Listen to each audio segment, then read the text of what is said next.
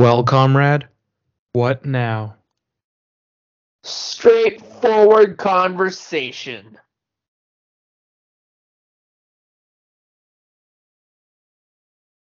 Ba-da-ba, ba-da-ba, bam.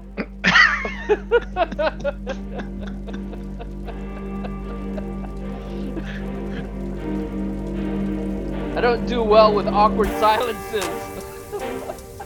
I'm We're a master of a awkward bit. silences. We're not gonna do a bit, then we should just get on with it.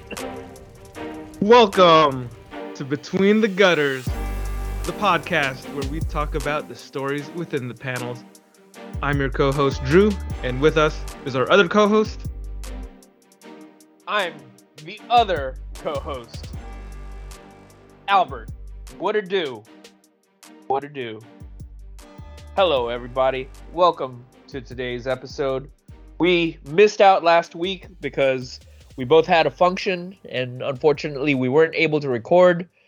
But you know, sometimes that's what happens. Life, life just takes over, and that's what it do. But this week we are back, and it's a particularly special episode. They're all special episodes, but you know, we are continuing our read through, our monthly read through of Deadly Class. Yes, sirree, Bob. That's right. And this month we are covering Volume 5, which is also titled Carousel. Deadly got- Class is co created by writer Rick Remender and artist Wes Craig, colored by Jordan Boyd, lettered and logo designed by Rus Wooton.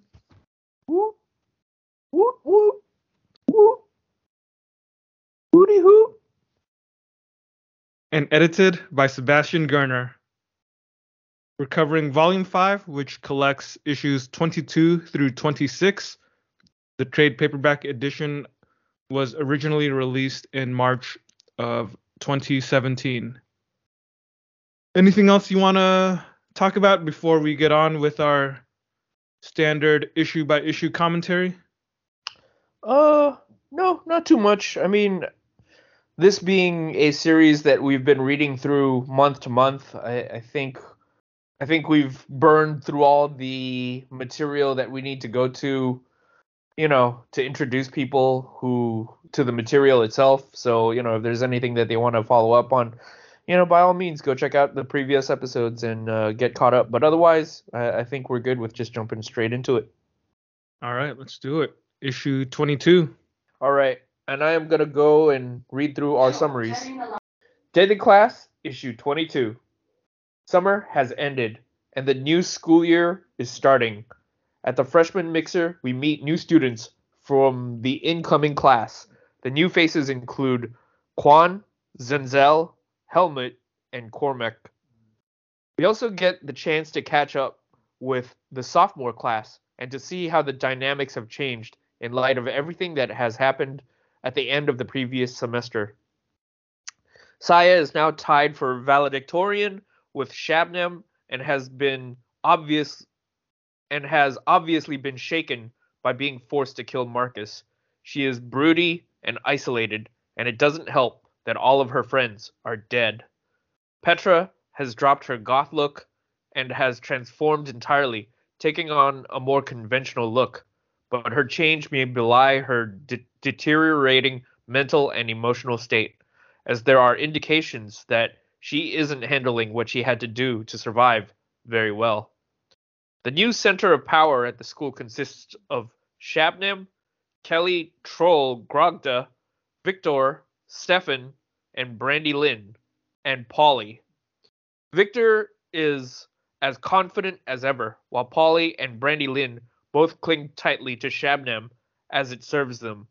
Stefan, Stefan is another hanger-oner, but he hasn't forgot what Shabnam made him do, and beneath the surface, he still resents him.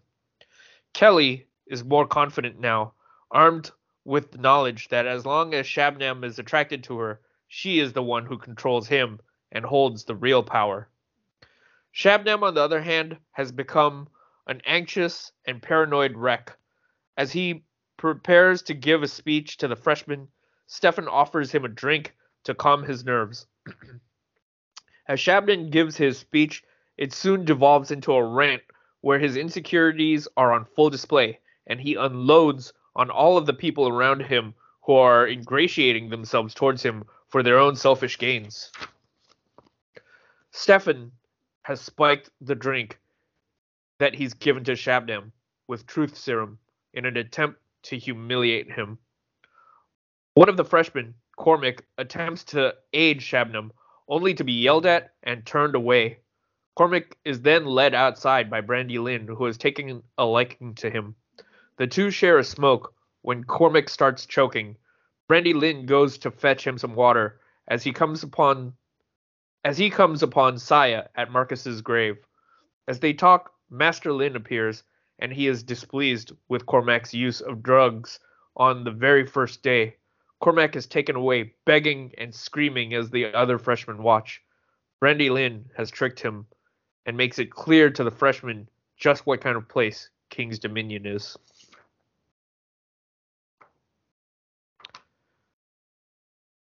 Well, yep. So that- this issue, we start the new school year in September of 1988. They introduce these three new characters who are freshmen who end up playing a bigger role in the rest of the volume. And I guess the thing about this issue in particular that stands out is it's got really strong season two opening episode kind of vibes to me, you know? It's Yeah. like we ended the last volume on this crazy cliffhanger where the main character and the main well most of the main cast ends up in pretty bad shape and although we don't really fully get confirmation that they all died the implication is that they're dead and then we go straight into this issue where we don't get real confirmation. I mean, all the other characters seem to act as if Marcus and them and Willie are dead. So I think we're meant to assume that they're dead if we take that at face value. The story gives us these new characters, new cast members, so it just seems like a new start, you know, and it's the beginning of the new school year. Yeah, yeah. I will also say that the new dynamics that they've set up, it does up the stakes a little. Where whereas if we consider the previous volumes of Deadly Class that we read as season one, as as you put it, then it does really feel like the environment has changed, even though they're still at school.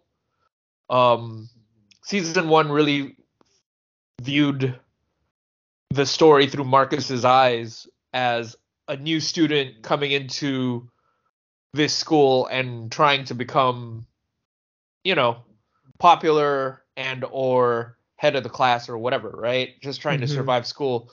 But there's a certain menace that exists in this opening act of this volume where you really get to see the machinations of these kids as just kind of you know teenage napoleons as they manipulate one another and as they plot against each other.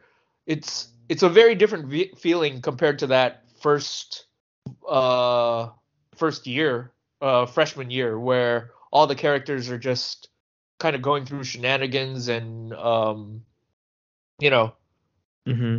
having fights and adventures and stuff like that. Uh, yeah, it, it you're really just watching as these characters have elevated the stakes and the treachery towards one another. Yeah, and I think you made a good point when you mentioned how those first 21 issues feel like freshman year because we, we get thrown in alongside Marcus as we see the story through his point of view for the most part. Mhm. And there's a, I hesitate to say an innocence to it because it's a pretty grim story with a lot of violence and other, you know, heavy stuff. So it's not exactly innocent, but there's a newness to it all that we're exposed to for the first time alongside our point of view character Marcus. Then when we get to this issue at the beginning of volume 5, yeah, like you said, we're thrown in there and we don't have that freshman point of view anymore. Even Yeah. though we're introduced to freshman characters, we're like the upperclassmen who have just completed a harrowing year at King's Dominion because now we know what to expect and we're we've braced our minds for what's to come and we know Yeah. that we know that there are a lot of things happening under the surface or off panel or what however you want to call it where you know not everything will be fully revealed to us immediately right off the bat and we're just kind of waiting for the shoe to drop to you know and for the revelation of all the things uh that happened uh, whether it was in the in the previous issue or just things that we're kind of expecting to happen to the characters cuz like I don't know about you, but once I saw these four new characters being introduced, I think the first thing I thought of was like, I wonder which one of these guys is gonna get messed up first. Exactly. Exactly. Yeah, and I mean, it pretty much happens by the end of the at the end of the issue. Exactly. Like it, it's like you were saying where I think when we enter the freshman year with Marcus we're not really privy to the knowledge of what the culture of the school is like. I mean, it's obviously a school for assassins, but there's different there's also different kinds of you know not celebrations, but uh, I guess uh there's you know just different things that they do, uh customs that they have, right? Mhm, and mhm. by the end of the freshman year in the last volume we discovered that the main custom that they have the really big one is their i guess version of like freshman friday or something where you know in order to graduate half the class is whittled down to to half with a freshman hunt essentially. Yeah, um, the revelation that at the beginning of the school year, a bunch of students got these dead skeleton, these skeletons of dead rats, and they just kind of didn't know what it was. They just thought, oh, that was kind of weird, and then they didn't think about it anymore. And by the time you get to the end of the freshman year, you realize it's all part of their ritual, which is whoever has one of these is deemed a rat, and it is on the rest of the school to either kill them or be killed by them. And the survivors of this will be the ones who move on to the next next year. yeah, pretty savage stuff. Yeah, and so when you see these freshmen come in, that's already lingering in the back of your mind, so you know what what's in store for them. Mm-hmm. Yeah. Did you have out of these new characters? Did you have a favorite character, or did any of them stand out to you in any way? Uh Well, I think initially I I was into Quan cuz well, He's one- our Asian brother. He's Asian and he's kind of cool. You know, uh, he's he's this Vietnamese kid who, I guess his father was uh, a Vietnamese soldier and his mother is uh, you know a Western woman. And what ends up happening, or his backstory is what ends up happening is, uh, you know, they they have an illegitimate child, which is him, and she goes off. I, I believe that's the story and he's kind of raised uh I, like I don't want to say that he's like a self-hating or anything like that but he definitely clings to this like weird greaser culture like if you've ever seen uh John Travolta in Grease you know with the pompadour and the leather Yeah. jackets and you know the uh the switchblades that sort of thing Yeah. like that's kind of his his gimmick which is weird in the 80s i don't know if that was a cool thing in the 80s or not but it's hard to believe that was a cool thing at any time other than the 50s. yeah yeah right like maybe it's a buddy holly weezer sort of thing where it's, It's meant to be ironic. yeah it's the one kid being ironic and that's what makes him cool right Yeah, yeah. but um I did enjoy his confidence and his cheekiness. There there was something about that that I'd enjoyed. Um Mhm. I think in the later issues I do come to like Helmut quite a bit. Helmut's just like you don't really see too much of him in this first issue, uh, other than just them kind of talking with each other at, at the mixer, and he's just kind of talking about how he hates the music because he's really into metal, Mhm. and you know he's kind of being not necessarily hostile to them, but he's not necessarily like friendly with the the with Zenzel and uh Quan and Cormac, you know. his he's first just- impression that he gave me is that he's a, a diet Victor. What's that? You know, like a diet version of Victor. Oh, okay, I can see that. Okay, Yeah. I thought you were describing like some sort of subculture or something. I was like, oh, I don't know what that is. uh, you know, all those diet diet Victor kids. I was like, wow, that, I'm really out of it. I don't know what that is at all, but but uh yeah, I can see that for sure, right? Just kind of just kind of a kid who goes around being a tough guy essentially, you know. Mhm, I guess mhm. their version of a jock or something. But I think the more I learn about him, the more you see about him uh, in in the following issues. I- I'd say he becomes more my favorite over time. He becomes more likable. Yeah, he's not. It turns out he's not really as much of a Victor as I thought. He's his own character, his own person. Very much so. Yeah, much so. Victor is more of the stereotypical jock, and Helmut is more of the metalhead who is r- into Dungeons and Dragons and that sort of thing. Yeah, and he likes comics. He's kind of into nerd stuff, man. Yeah. There's uh yeah, yeah, we we can talk about it later as as we go into it, but you know, uh yeah, I, I think just okay, if we're just going based off this issue, I'd say Quan was someone that I I I thought I was gonna enjoy more, uh, just because you know he was kind of roguish. Mm-hmm. So, how about you? Yeah, I think very much along similar lines as you. Uh, the other two characters, I was into Quan this issue, and then the other two characters, Zenzel and Helmut. Uh, uh, I think the the later issues do delve into their personalities a bit more, and I'd say Zenzel is a pretty fascinating character to me, Mm. uh, and I'm sure we'll talk about her more when we get to the issues that spotlight her a bit more. But from issue 22, I, yeah, I guess I'd say uh, Quan is the one who gets the most scenes or the most dialogue, so he naturally stands out a little bit more. Yeah, yeah.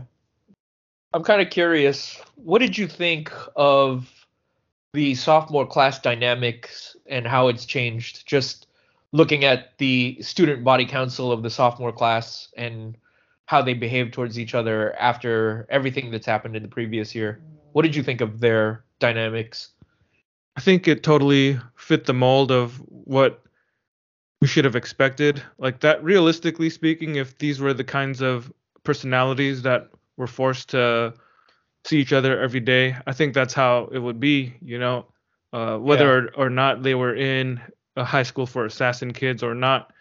Like these are just the kind of kids that there's no real reason for them to get along or even to respect each other. So Mm. throwing these volatile personalities into the mix and having them essentially sit at the table of power to try and uh, Run the don't know. school. run the school yeah that that obviously isn't going to be very stable because these people do not get along with each other and they don't even really like each other or respect each other in any meaningful way they're kind of all just using each other as long Yeah. as they can as long as they can get something out of this little partnership Yeah. and you can see that even the way that uh Stephen or Stefan, however you want to pronounce his name, when he gives the truth serum to Shabnam and lets him, you know, humiliate himself when he's given this speech to the to the new class, yeah. and it, it just turns into a really bad mess. It's the kind of thing where if somebody gave a speech like that, it would be pretty tough for everybody else to maintain respect for him moving Yeah. forward. Yeah. It's which is weird because Shabnam is supposed to be the valedictorian and you know, for the kind of environment they're in, even though they're high school kids, there's an understanding that there's a severity to what they do, right? So it's I guess it's it's these competing ideas that exist where on the one hand they're still high school kids and that makes them as vapid and as shallow as high school kids but on the other hand on another level there's this understanding that we are here to be the power players for the next generation right like Mhm. the elite power players of the world have sent their kids to this school and they are raising us to be the assassins and the power elite for the next generation so there's this understanding that you know, conventional good looks or conventional popularity isn't necessarily the thing that's going to run the school. That's why someone like Shabnam can be in that position. Mhm. Um, you know, he's he's kind of a doughy, frumpy looking, chubby kid, and at the same time, he's not. Maybe he's not the most popular kid at the school in terms of likability, but he is the most visible kid because he is the valedictorian. He is the most successful kid at doing at at at, at doing school, I guess. Uh, at doing King's Dominion. There's I don't Yeah. really know how else to put it. yeah. Yeah. And last time we were talking about volume four, I think one of the things that we mentioned is how he kind of is the kingpin, the Wilson Fisk of the class. And I feel like one of the things that we often see in kingpin stories is a lot of other crime bosses trying to vie for the throne. Mm. And they may not necessarily just overtly, you know, go up to him and try and kill him and, you know, take his power or anything, but there, it's usually a little bit more complicated than that. Sort of feels like the same idea is at play here, where sure, Victor's a lot stronger than him and probably could just, you know, mess him up or kill him if you really wanted to, but it's not really going to work at this school because of the rules that are in place.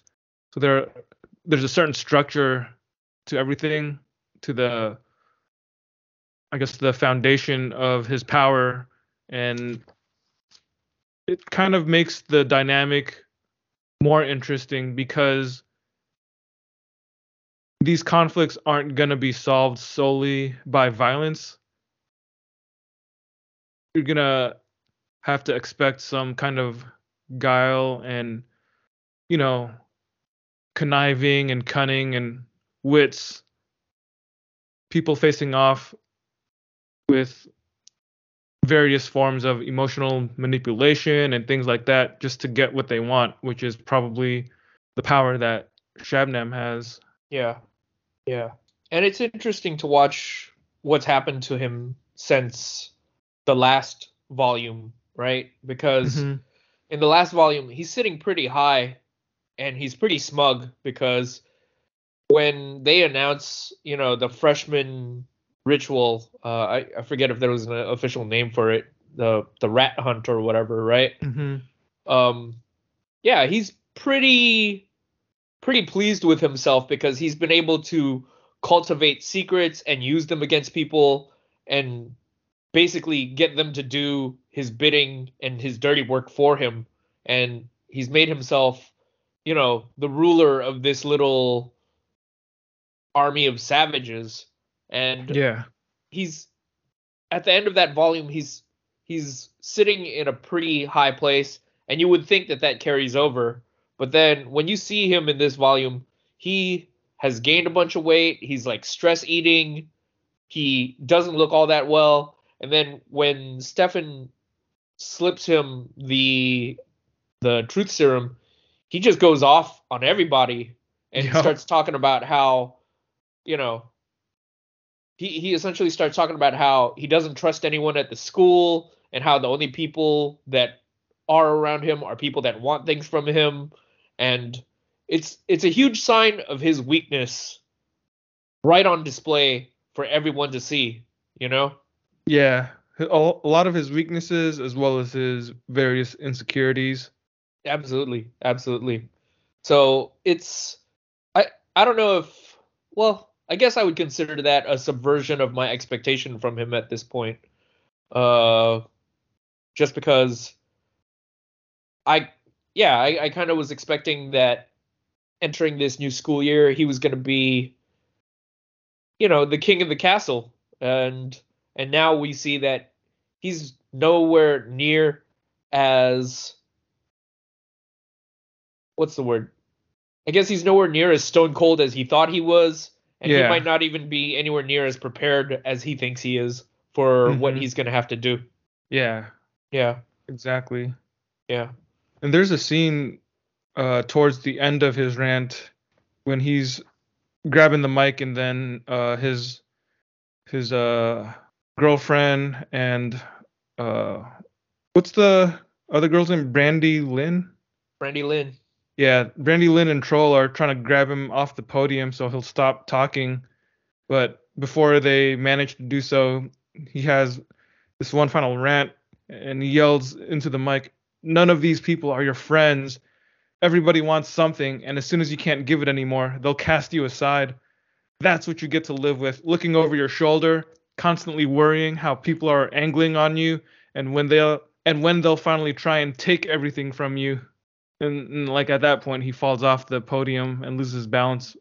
But Yeah. I felt like him shouting those things in a way it's kind of funny because it also seems like it functions like his little rant there functions as a really cynical take on real high school Yeah, yeah. But it also kind of feels like one of those in, in Greek tragedies where someone is, you know, where Mhm. you have like the fates that are essentially doing monologues that are telling you what's going to happen. yeah exactly That's what you're kind of seeing there is like he he sees it all laid out before him. He's even telling you what's going to happen and yet his tragic flaw is he is not going to have the ability to stop any of it from happening when it does happen. yeah exactly and that's the He thing is- like we don't even even if he did have the ability to stop it from happening he's not the kind of character that we would root for anyway so Exactly. there's just something fascinating about that kind of tragic figure where it's tragic not because we feel sorry or sympathy for him, but just tragic from the Yeah. sense that he can't.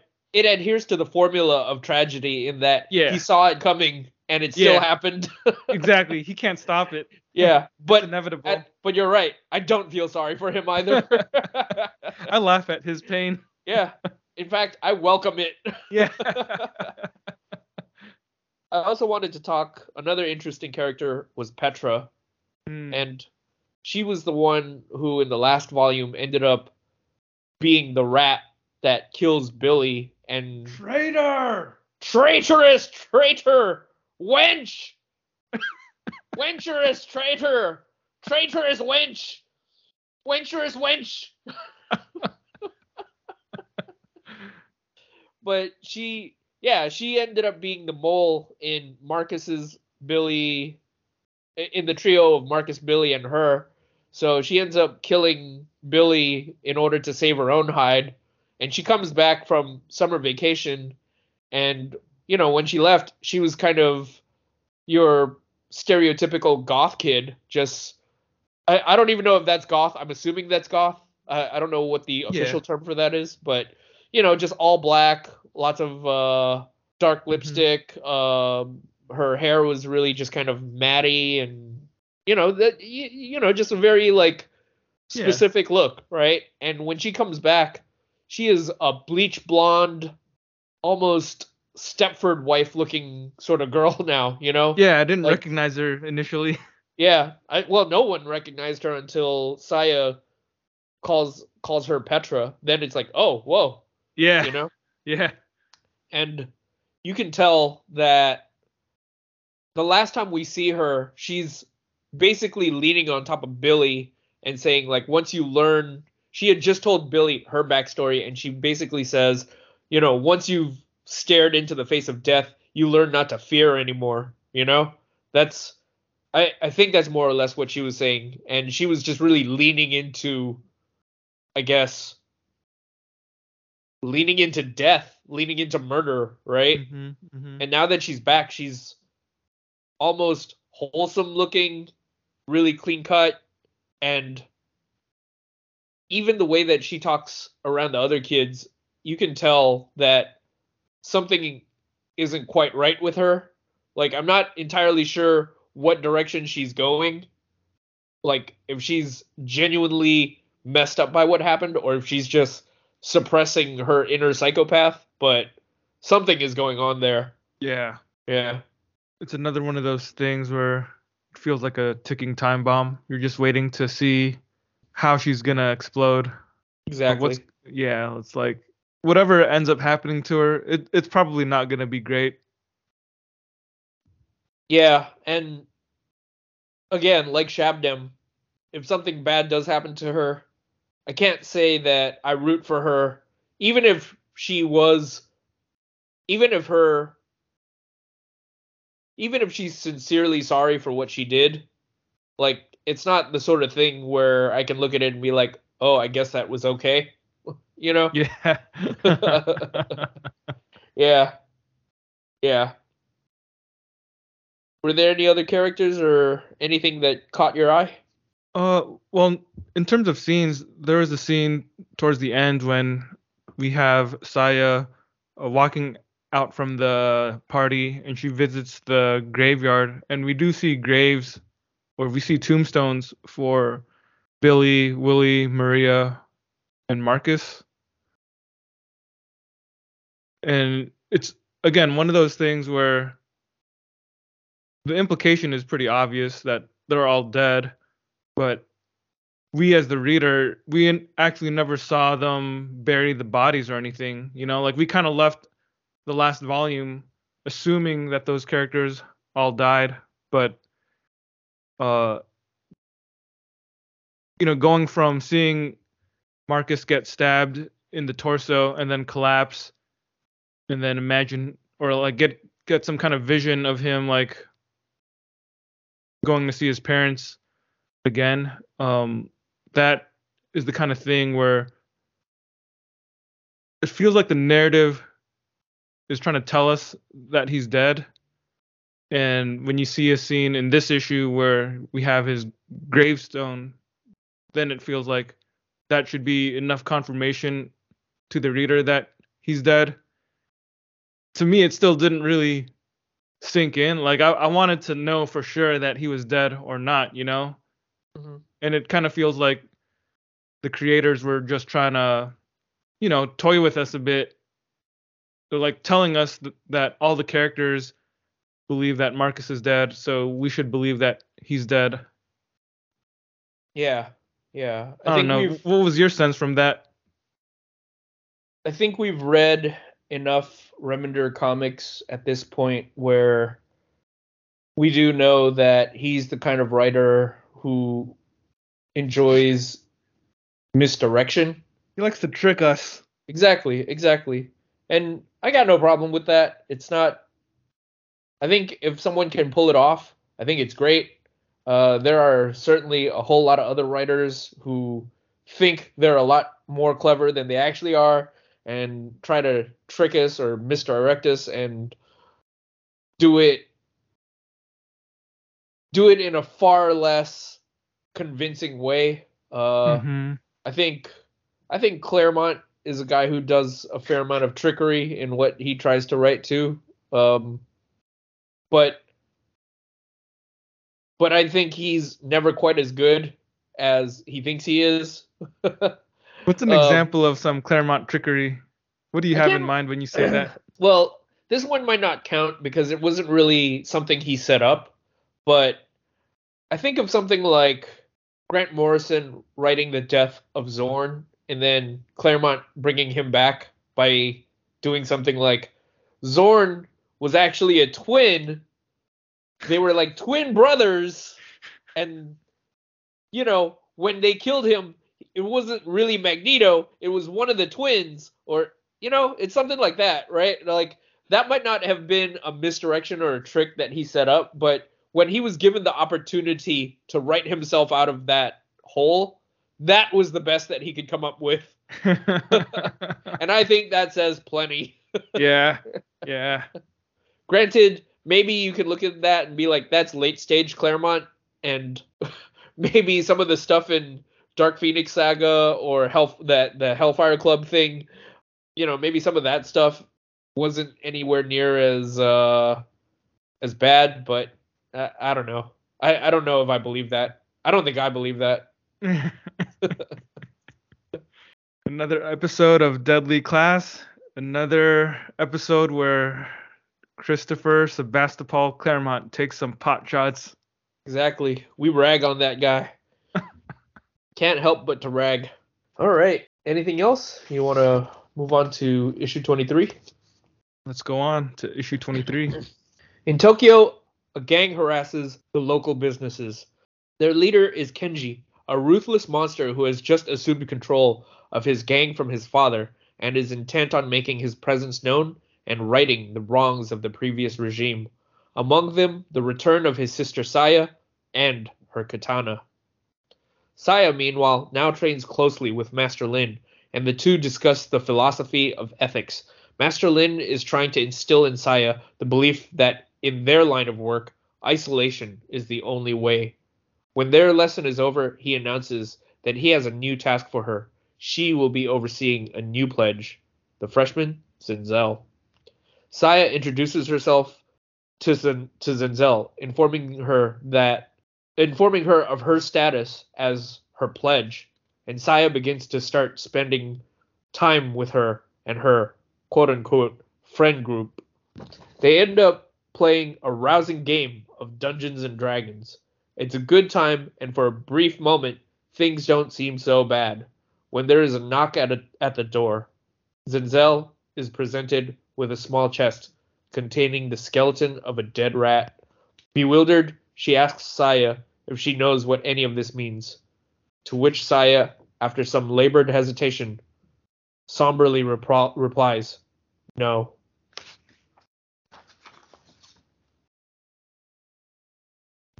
Yeah, so there we are. Um, right at the end of this issue, you know, they they build it up with these characters having a good time, only to introduce the rat, just to let us know, as as the reader, that the whole entire cycle is about to begin all over again. Mm-hmm. Yeah. Yeah, this is one of those issues where we really get a good ch- a good long chance to get to know the new cast members. Mhm, mhm. I, I thought it was pretty interesting to see how much Remender and Craig spend to build them up for us after we had spent the previous 21 issues with Marcus, Willie, and Billy and those characters. I felt like on some level it was it could have been like a real step of commitment for them to continue to try and misdirect us or make us move on from the previous cast members. But it's also, you know, just good storytelling in and of itself as well. Yeah, yeah.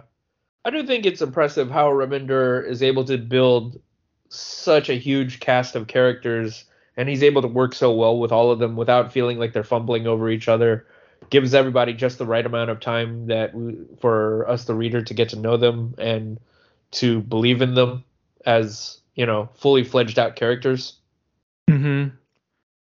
All the Like- dialogue and stuff that they have while they're playing Dungeons and Dragons, it's like so much characterization. You know, like you you get to learn so much about their personalities and how they interact with each other. It's a lot of story that's packed into one little scene. Yeah, yeah. It puts us in a position where what we're learning from them is learned through our observation of their behaviors and not so much what they're telling us. Mm-hmm. Yeah.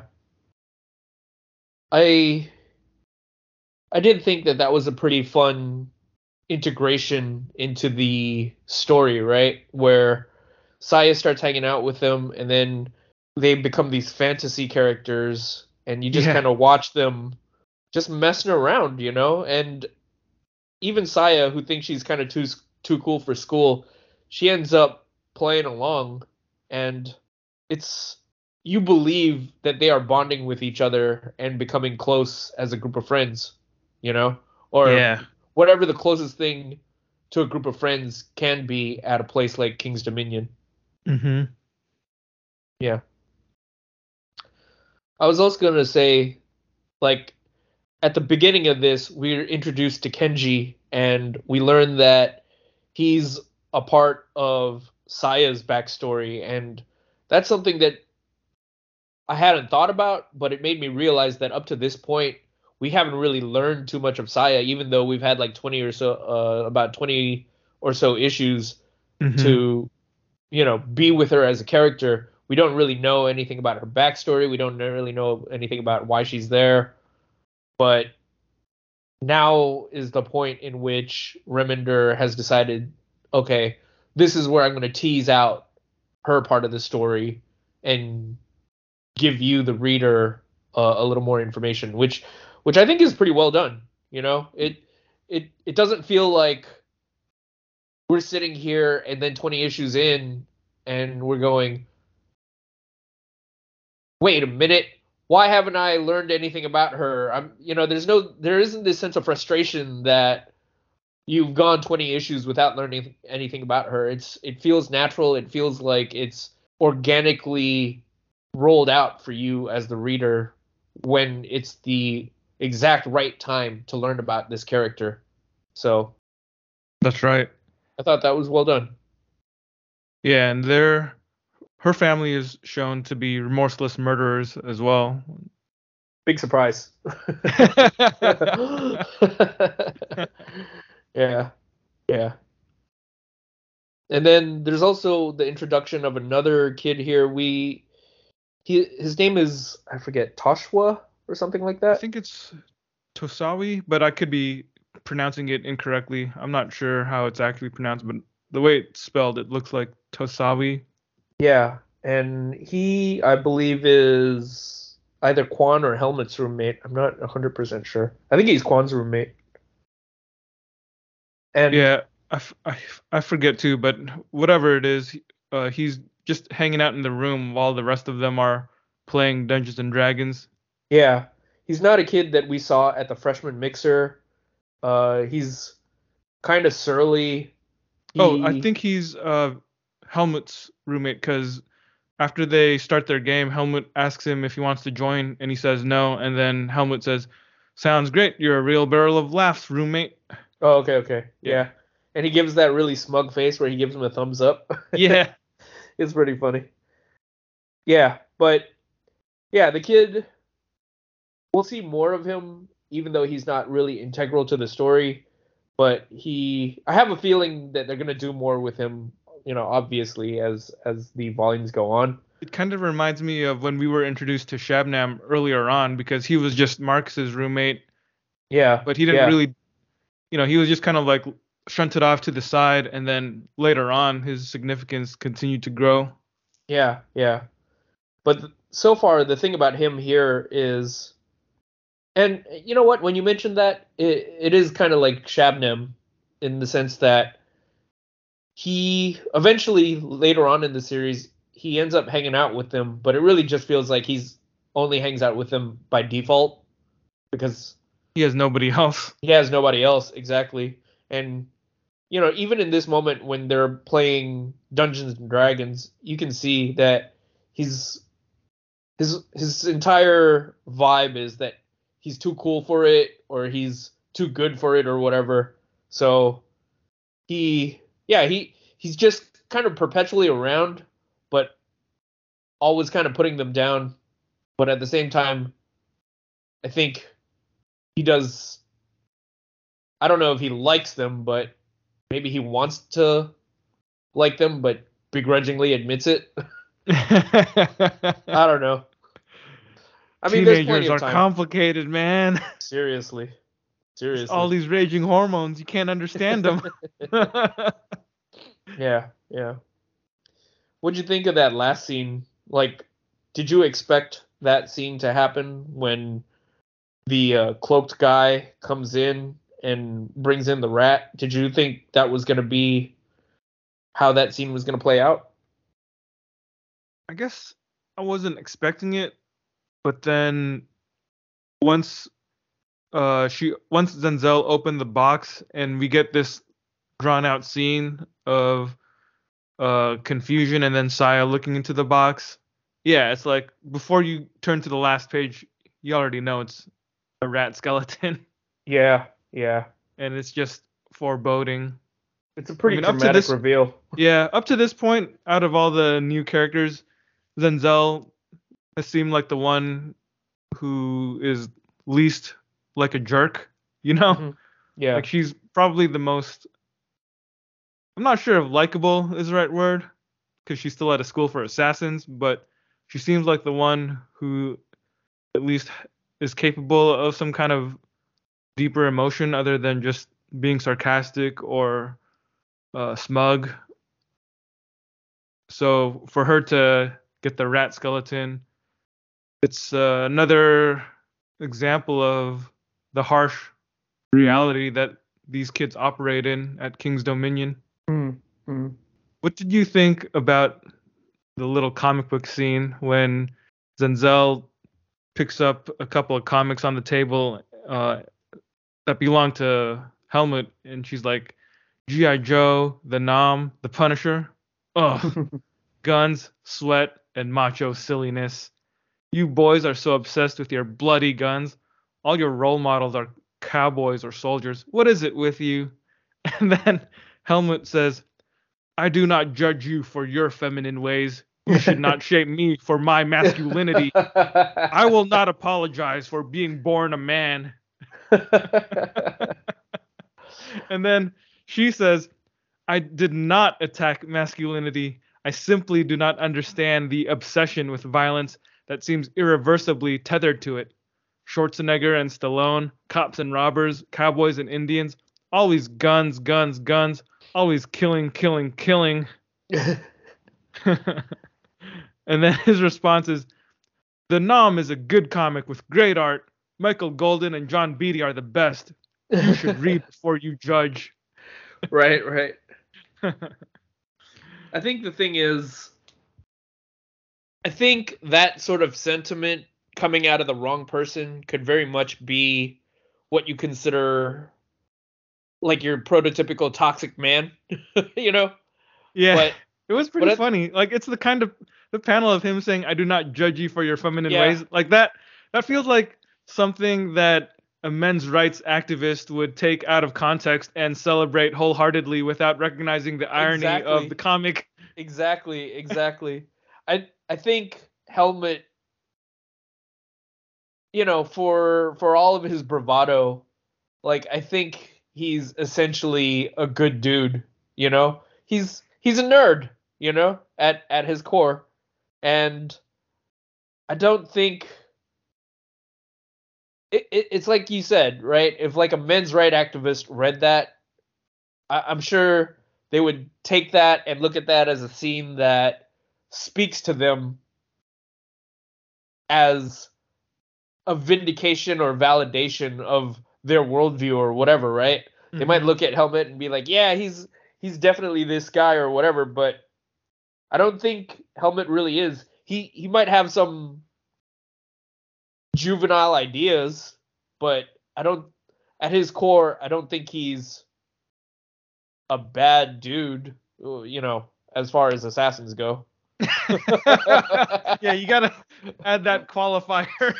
as far as wannabe assassins go, right? Like I don't like I think Okay, let's go back to what we were saying earlier. Like if Victor had said it, then yeah, I, I think I would look at that and I would have every reason to just look at that and be like, yeah, he does seem like the kind of dickhole who would say something like that, right?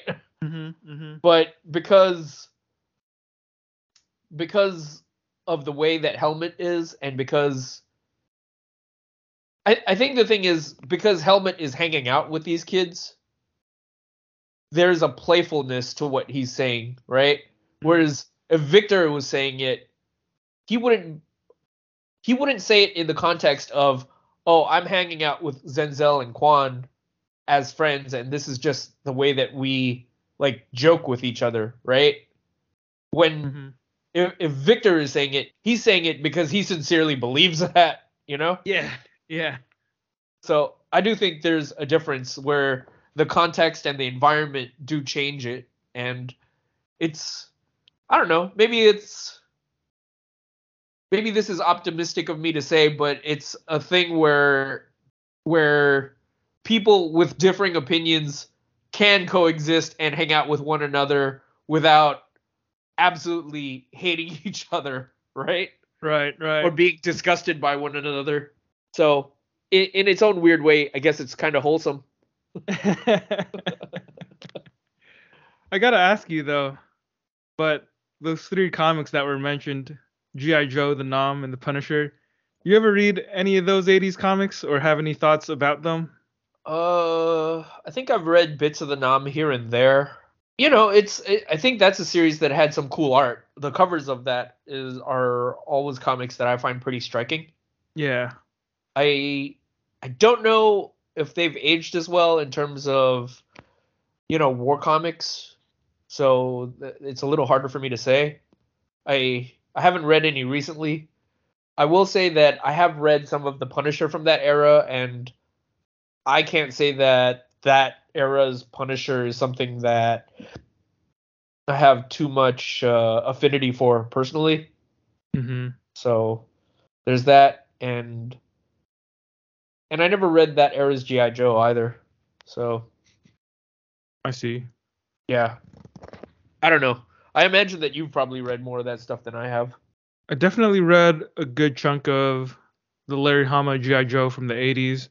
It's been a long time since I've read them, but I definitely did enjoy them at the time. I don't know if I would still enjoy them as much if I reread them today, but if I ever found a trade paperback collecting those issues for real cheap, I'd probably be tempted to pick it up, you know? Like it's something that I kind of would want to reread. Same goes with the Transformers comics from that period. So if anybody ever made like an omnibus of it, dude, I would be I probably wouldn't buy it. I would be tempted, you know, like I would it would be the kind of thing that I would look at and just hold in my hand and and like imagine owning. Right, right. I mean, I understand wanting to own it for novelty and for nostalgia's sake. That, like, I'm not above that. I don't think there's anything wrong with that, and especially if like you grew up with that. I did grow up with the cartoons, so it's not like they're out absolutely outside the realm of my, you know, knowledge, right? Yeah. So, uh, I do think that those GI Joe comics are pretty good compared to a lot of other comics from that era though.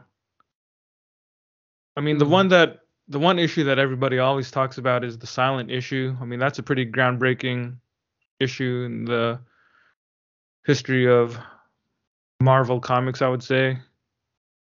yeah. It's, it's famous and really is well executed. And Larry Hama did some pretty fun stuff in terms of character development and just the long-term soap opera like plotting. It's I guess in some ways it kind of makes me think of Claremont's Uncanny X-Men with how many characters are in the story and all the various relationships and interpersonal dynamics, people switching sides and uh, people dying and whatnot, things like that. It is very soap opera like, Yeah. Yeah. But you know, it's still G.I. Joe, so there's a lot of fun action, and I don't think it gets quite as convoluted as X Men comics do. hmm hmm I did think that the bit of dialogue following it was kind of interesting too, because they they have a pretty real moment after that, you know, because it it goes from that sort of playful bantery tone between Helmut and Zenzel, and then what you see is I'll, I'll just read it. But Quan says, I mean, great. Oh well, okay. So Helmut They're says, talking about the Nam.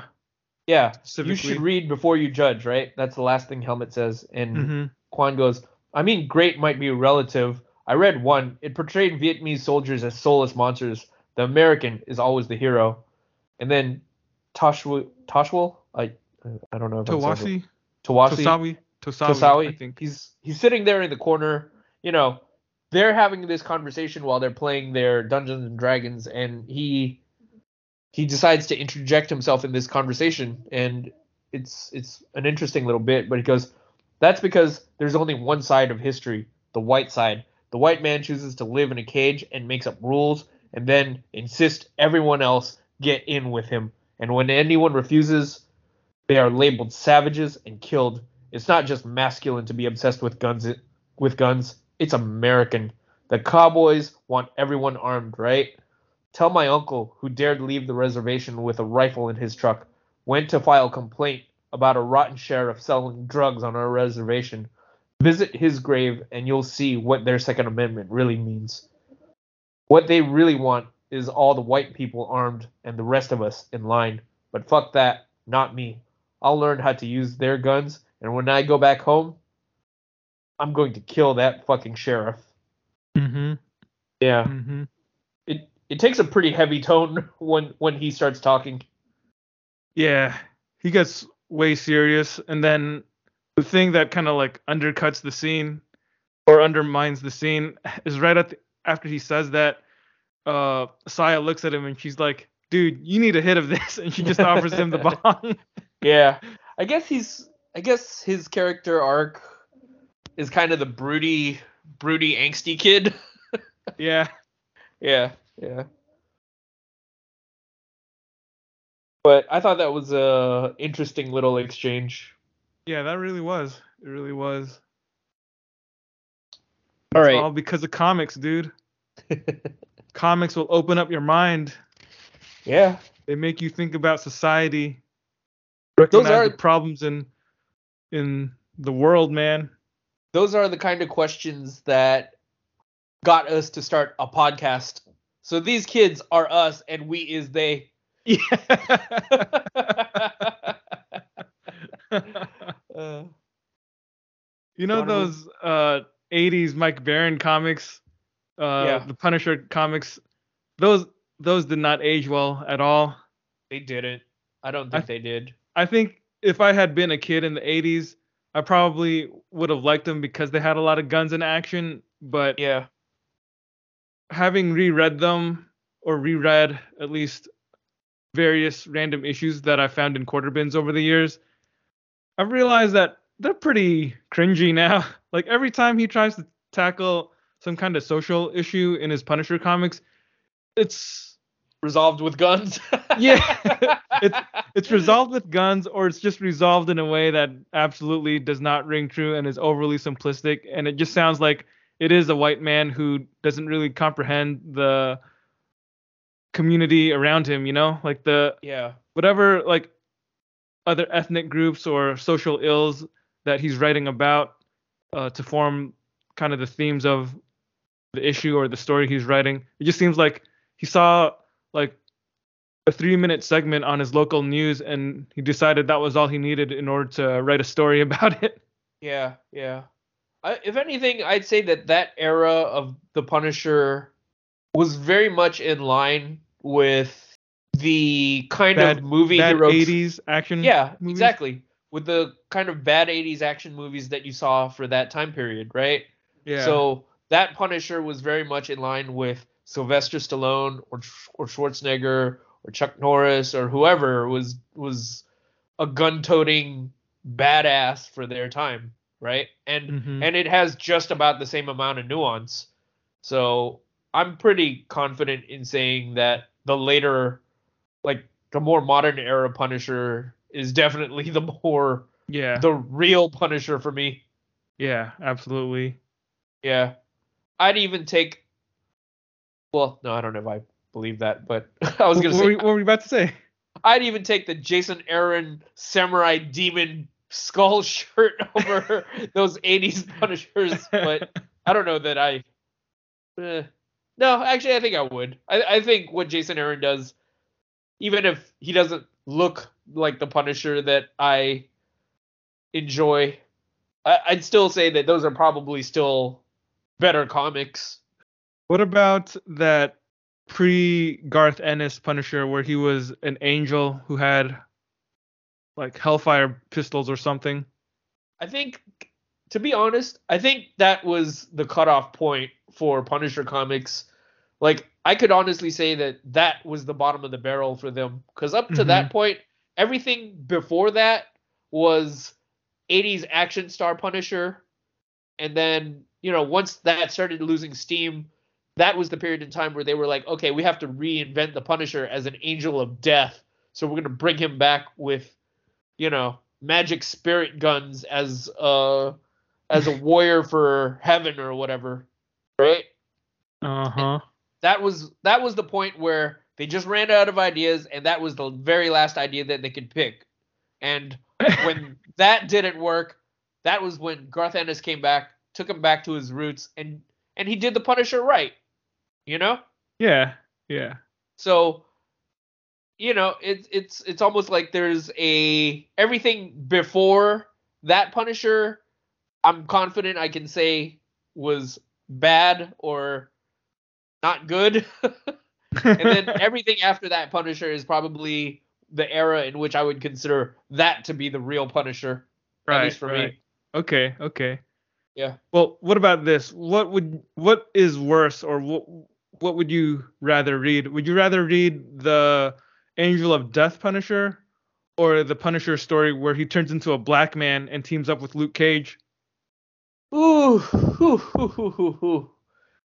Uh, I think I would rather read the Punisher as an angel of death because that's just the one that's least likely to get me in trouble.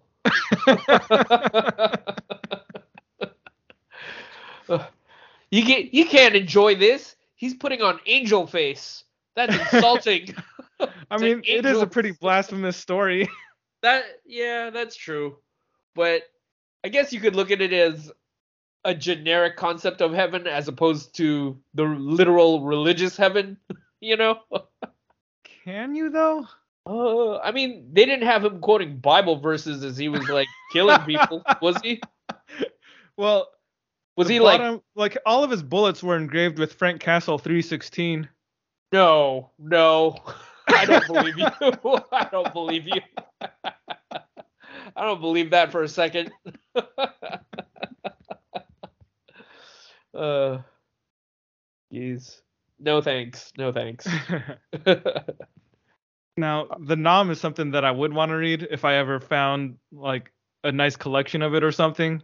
I'm kind of surprised that they never or they Yeah. they haven't made an omnibus of it or anything like that. Yeah, I'm not sure what the problem is. Like, I don't know if there's some kind of rights issue or something, but the various times I've found issues of the Nam and quarter bins, like I've always picked them up, and maybe I don't really remember a specific story off the top of my head, but I feel like they've been pretty interesting comics, and I've just Yeah. never been able to like read them from the beginning in any sort of coherent order. I've only been able to find random issues and the series was so long, I'm not gonna try to track down every single one. How many issues was it? I'm not exactly sure. It I felt like it must have been like 60 or something at least, because I know like it started in the 80s and it ended at some point in the 90s. Because I think the last few issues of the Nam, when they were struggling to make sales, they had the Punisher guest star.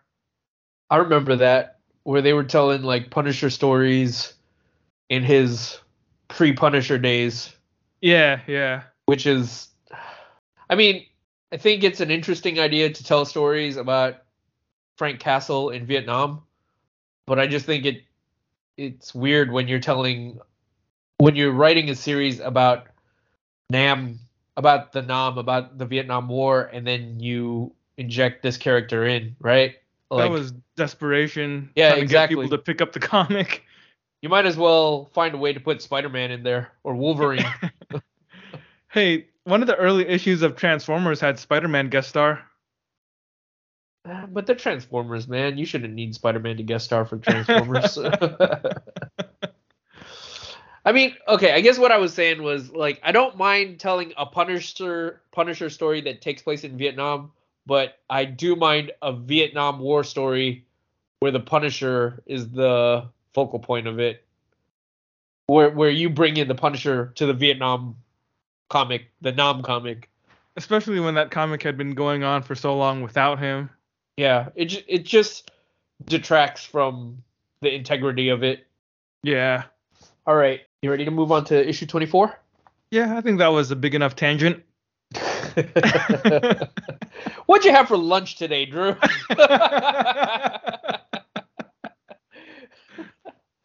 All right. The student council meet to discuss business, but fractures are beginning to show.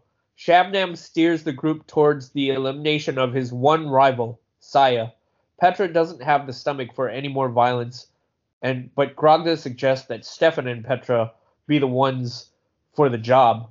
When Victor lashes out with indignation, he's absolute he's obviously the best suited for the task and insists on doing the deed.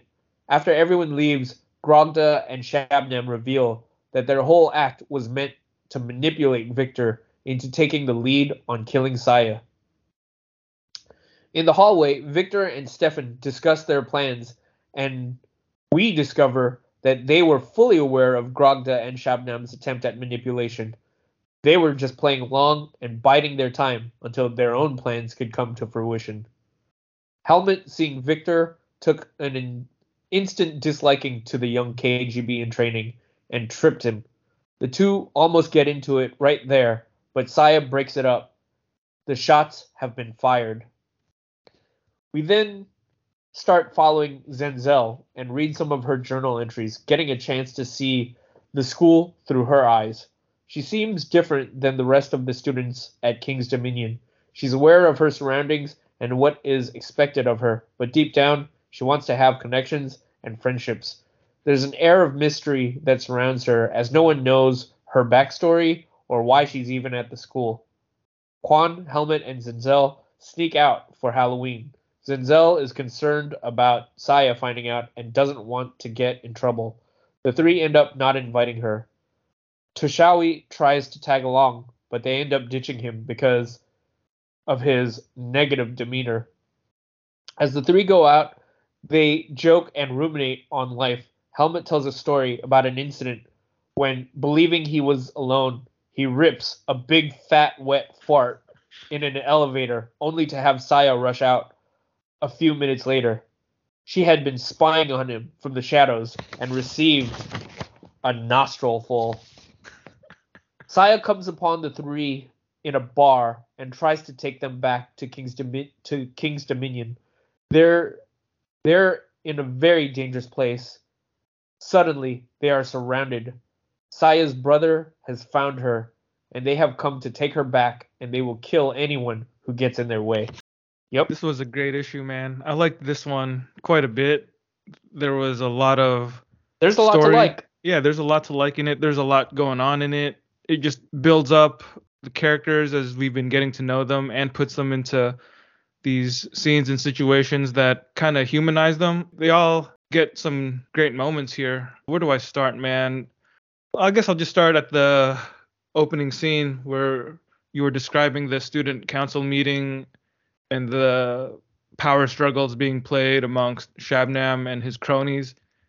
Like that whole sequence was pretty fun from the start of the sequence up to the point where S- Steven and Victor are walking in the hallway talking about how they were just playing along with everything because they're the ones who think that they can outsmart the people who think they're outsmarting them.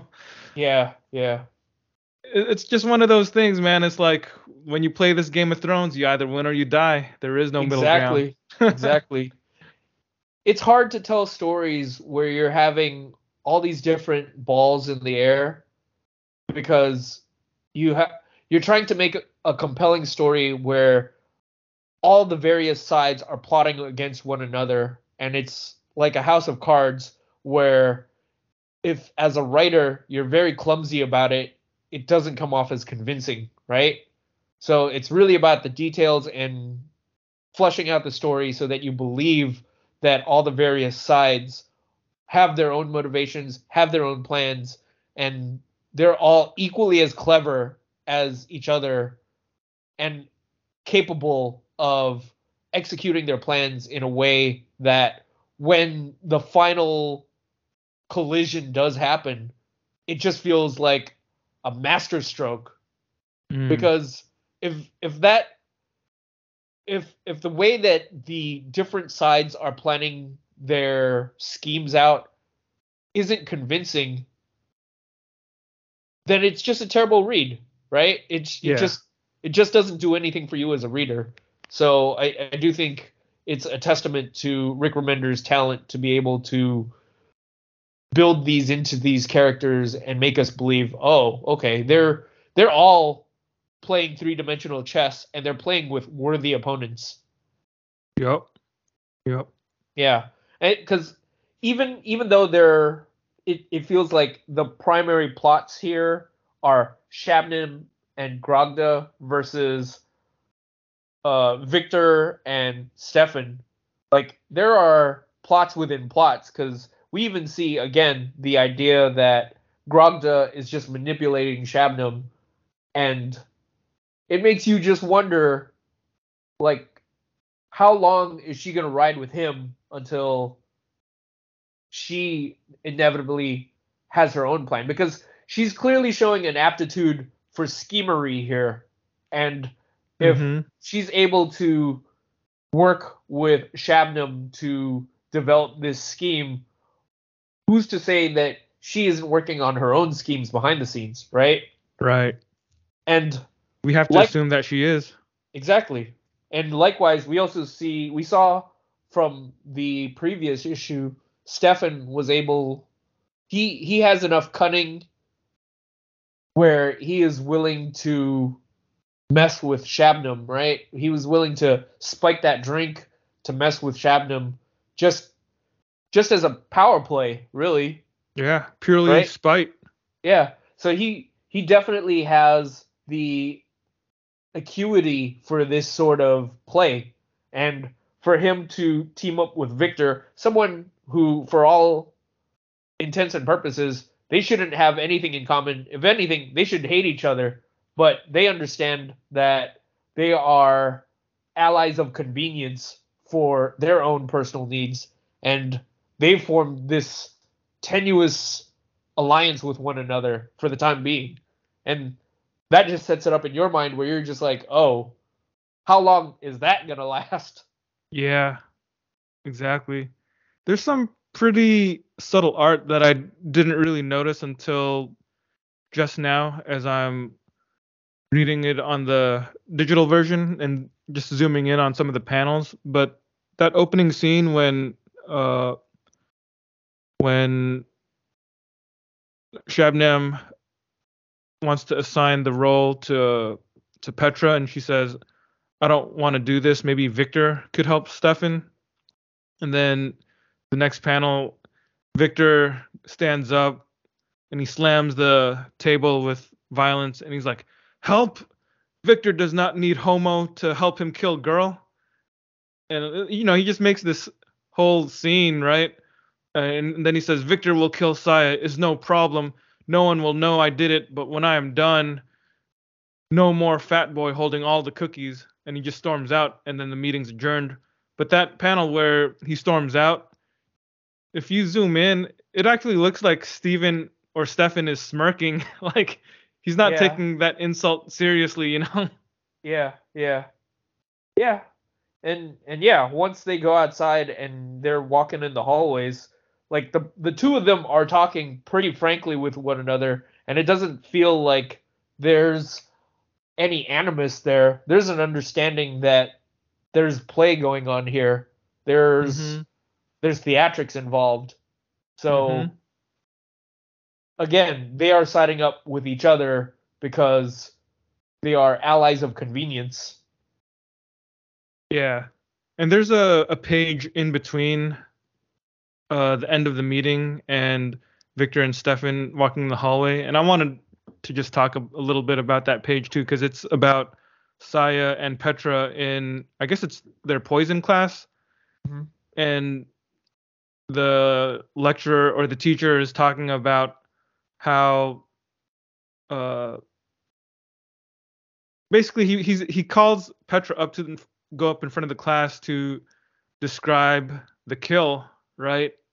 And as you were mentioning earlier, Petra since we've seen her in this volume, she's been kind of odd, right? Like her there's something going on emotionally with her that we're not completely privy to, but it's clear that the stuff that she did in the previous volume has affected her in a negative manner and she's just got anxiety or just mental troubles that she's dealing with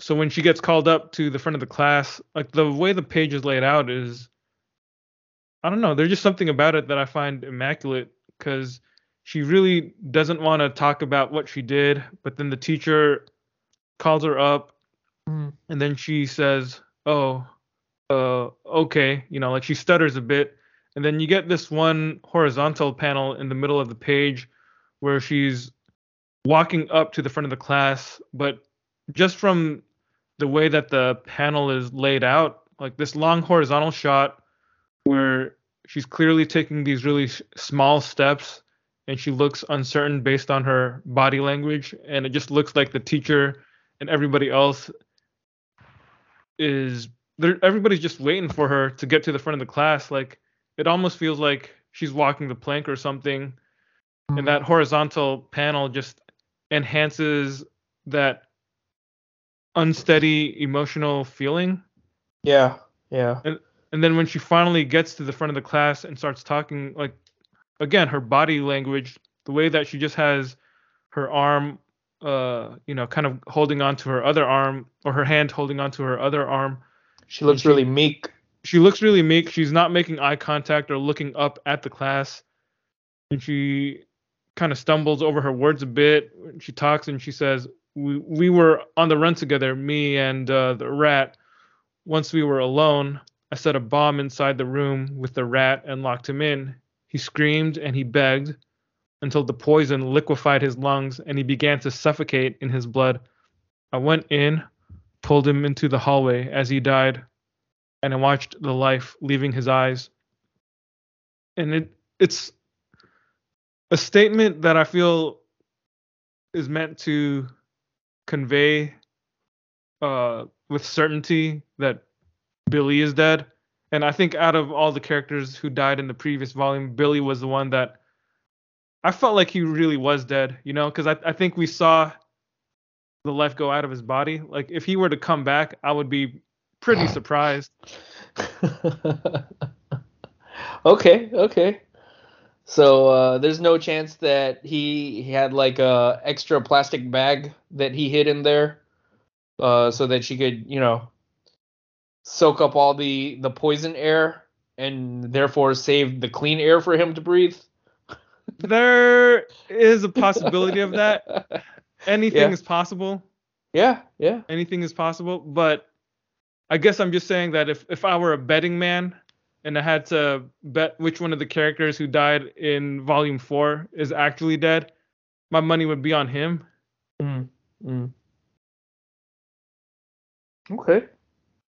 But you know, we didn't actually see them bury the body or anything, so for all I know, he just had a, you know, your run of the mill seizure and he's out there somewhere living his life after recovering, making a full recovery.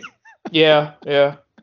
I mean, I just have to say that in a series like this where it really does feel like life for the characters coming to an end is very much a possibility. Like on the occasion where you're gonna misdirect us the uh misdirect the reader to believe uh that someone died only to bring them back it it it better be done in a masterful enough way that it just doesn't you know make you go oh man what a what a way to get out of that right Yeah, so you think that Yeah. she actually gave him a plastic bag? Yeah, I don't Good. know. I'm just saying, like, if this was X Men, I'd be more inclined to say, oh yeah, he, he probably didn't die. He, you know, maybe Magneto sucked all the poison out of him with his magnets or something like that, right? But is, is that how his powers work? probably not. But you know, if you find a dumb enough writer, I'm sure they could find a way to make something like that happen. All right, all right. he used the iron ore in someone's blood to capture all the molecules of poison and when he removed that iron from the dude's body the poison went with it. See? Dude, you could have been a biologist. oh man. I thought you were going to say i could have been a comic book writer. I mean, you still can be. I, yeah i could. But I'm, I'm probably more likely to have interest in becoming a comic book writer than a biologist Yeah. Yeah. yeah. What else did you want to talk about? It felt like you had quite a few scenes in this issue that were Mhm. really just, you know, juicing you up, boy. Yeah, man. I like the scene in the hallway when Victor or when Helmut trips Victor and they have a little confrontation there. I think that's the scene that made me love him. Yeah, yeah. And that that panel where Victor is falling, it's such a great drawing where his eyes are Yeah. just totally bugging out. The papers are flying out of his hands and yeah, he's just in motion and there's just no stopping it. it it's a great drawing, man. Yeah, yeah. Yeah. So uh Victor is walking down the hall and they're talking about their plans and how they're gonna what they what he and Steven intend to do to Shabnam and to Saya. You know, just working out all their details, right? And Helmut just sees him walking down the block. He instantly his eyes just get squinty. He knows he doesn't like this dude. And yeah. it's funny because in another universe, they'd look they they almost look like they'd be alternate reality versions of one another, you know. yeah, totally. but he comes down the hall and Helmut just trips him, and the indignance on his face as he's looking up at Helmut, and he's just like, "This freshman, who does he Yeah. think he is?" Yeah. It's the KGB against East Germany yeah, in King's and- Dominion. yeah. And like, you know, uh Victor is over here and he's just all angry and with bluster and uh Helmut's just smiling at him. and just this young freshman kid with the audacity to yeah. to take out a sophomore.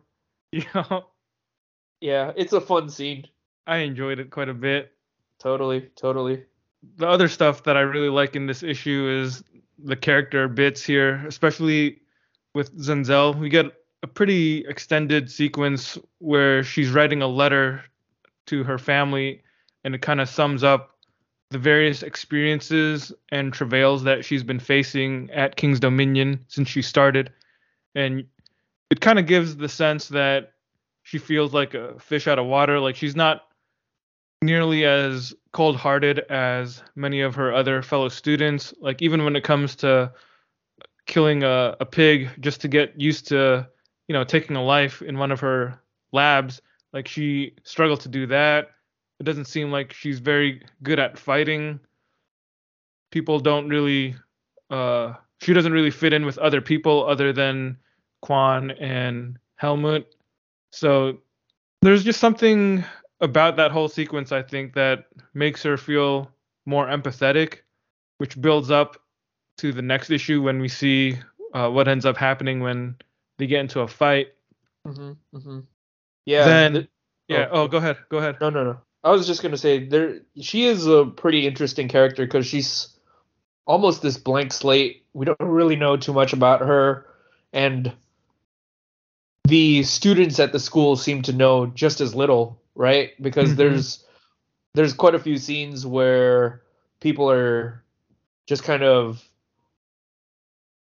they're they're they're whispering about her and they they have there's these rumors where they assume that oh she's from Africa so maybe her parents are some sort of big wig warlord or something like that who sent her here and she even talks about that in her journal entry where you know the ignorance of the people at the school just uh, of Africa just shows up in abundance when they when the only thing that they can talk about about Africa is oh yeah warlords so Yeah. right you know Yep.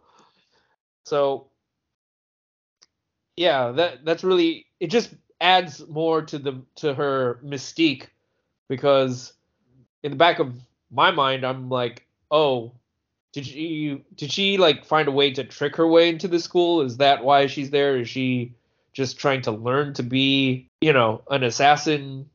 Or like yeah there's a part of me that wonders if if like her backstory is just going to be a subversion of of this expectation that oh she comes from this background where like the vilest most uh cutthroat criminals or murderers from her country are who sent are who sent her here you know Yeah. And on top of that, uh, she's got this religious element to her as well. And she talks about God a lot and wears a cross. So it, it really doesn't feel like she fits in with these characters, or at the at the least, she's clearly a misfit character. It all just adds up to how unusual and different she is to the other cast members, I'd say. mm-hmm. And then we get the scene where Zenzel, Helmut, and Quan are about to go to this party, and we get kind of this deja vu uh, with with uh, them ditching Tasawi because he kind of wants to go to the party, and then he turns around, and then next thing he knows, they've ditched him, yeah and it just kind of reminds you of Marcus and Shabnam earlier on in the series. But the great thing here is when they're walking through the city to go to this party and they come across this empty gin bottle that's planted on a pile of human feces. yeah Quan inspects it and he concocts this pretty funny imaginary narrative about it that I, I thought was pretty amusing. mm-hmm. Mm-hmm. like okay i'll I'll just read the excerpt because it made me laugh when i read it but he's he's inspecting this empty gin bottle planted on top of a heaping stack of human feces and he says some might see this as just a gin bottle stuck in poo but i see the fearless art of a genius a purely uninhibited soul unburdened by the idea of shame. Walking drunk down the street, our protagonist realizes he needs to relieve himself. So he just does on the street, in public, joyfully unshackled from the imaginary dictates of human society. A shadow hero finding wild fun in the most mundane tasks, while the rest of us fret away every hour. Rich in ways we will never understand. A truly great American.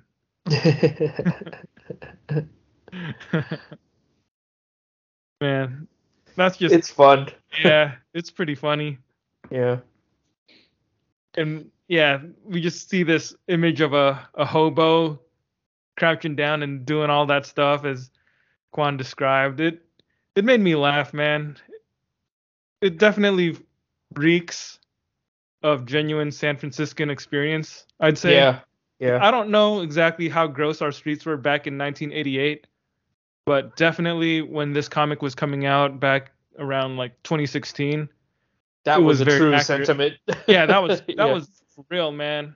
yeah Cause yeah, you and me, we know we we you know we go downtown and and we've seen stuff like this all the time. it's so gross yeah, it's it's gross. Like I I do wonder like how people who don't live in San Francisco if they see the news about how San Francisco has become this cesspool and you know they read these stories about homeless people taking over and uh, just doing their business out on the streets and stuff like that like it must sound like a big shock but in some ways I feel like that's just kind of how the city's always been Yeah. Yeah. Yeah. I feel like it strengthened my resolve to a lot of things. So Yeah. yeah. I remember at my old job, I was working in this alleyway. Our office was in an alleyway right off 6th Street. And I've seen stuff, man. Like, I've seen homeless person, someone with like some kind of issues, right? Like, just strip off all his clothes in the middle of the street. And this was when I was just walking home from work and it wasn't even that dark yet, you know? Like, yeah. broad daylight basically and he he just stripped off all his clothes walked around naked in the street and then just started pooping in the middle of uh, the sidewalk and I, man i i was like i just crossed the street when i saw him dude i was like i'm not gonna get near him i'm not gonna like stare at him you know i'm just gonna like mind my own business and keep on going but I mean, it wasn't my plan to stare at him to begin with, but I, mean i couldn't help but look at it you know yeah, yeah. because it's like wow you don't see that every day and on some level it is shocking but on another level it's kind of to be expected Yeah, yeah.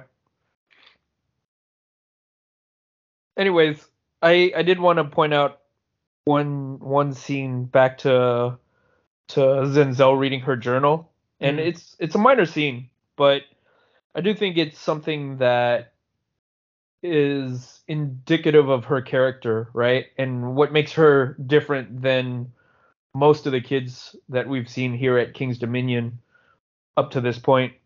So she's writing her letter to her parents, and she says, P.S. Well, I was once again too quick to assume the word the world would disappoint me. Those kids I mentioned before, they just invited me out for Halloween. They consider me part of their crew.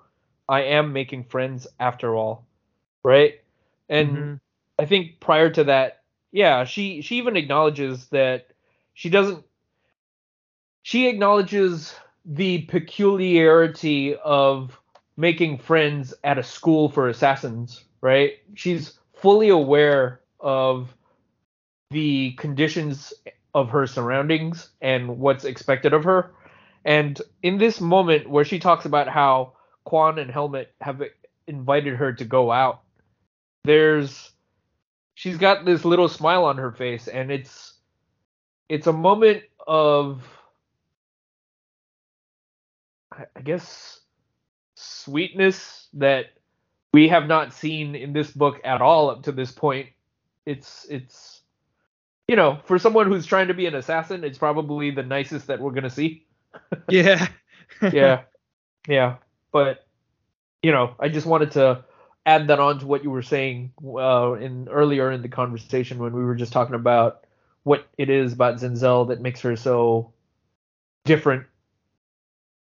yeah kind of feels like they're setting us up to feel more empathy or sympathy for her It's only more to eventually cruelly take her away Yeah, I was gonna say it's more uh uh uh what's it called?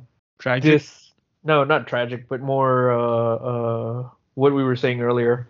Misdirection. It's more misdirection. yeah Yeah.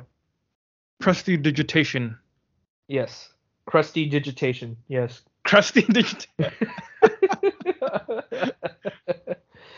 I I also want to talk about their Halloween costumes a little. It did make me chuckle that Helmut's out there with a Thor wing wing hat. yeah that was pretty funny Yeah. zenzel is an angel and quan is a devil Yeah. And then later on, when they get surrounded by the ninjas, the thing is, all the ninjas are in Halloween costumes.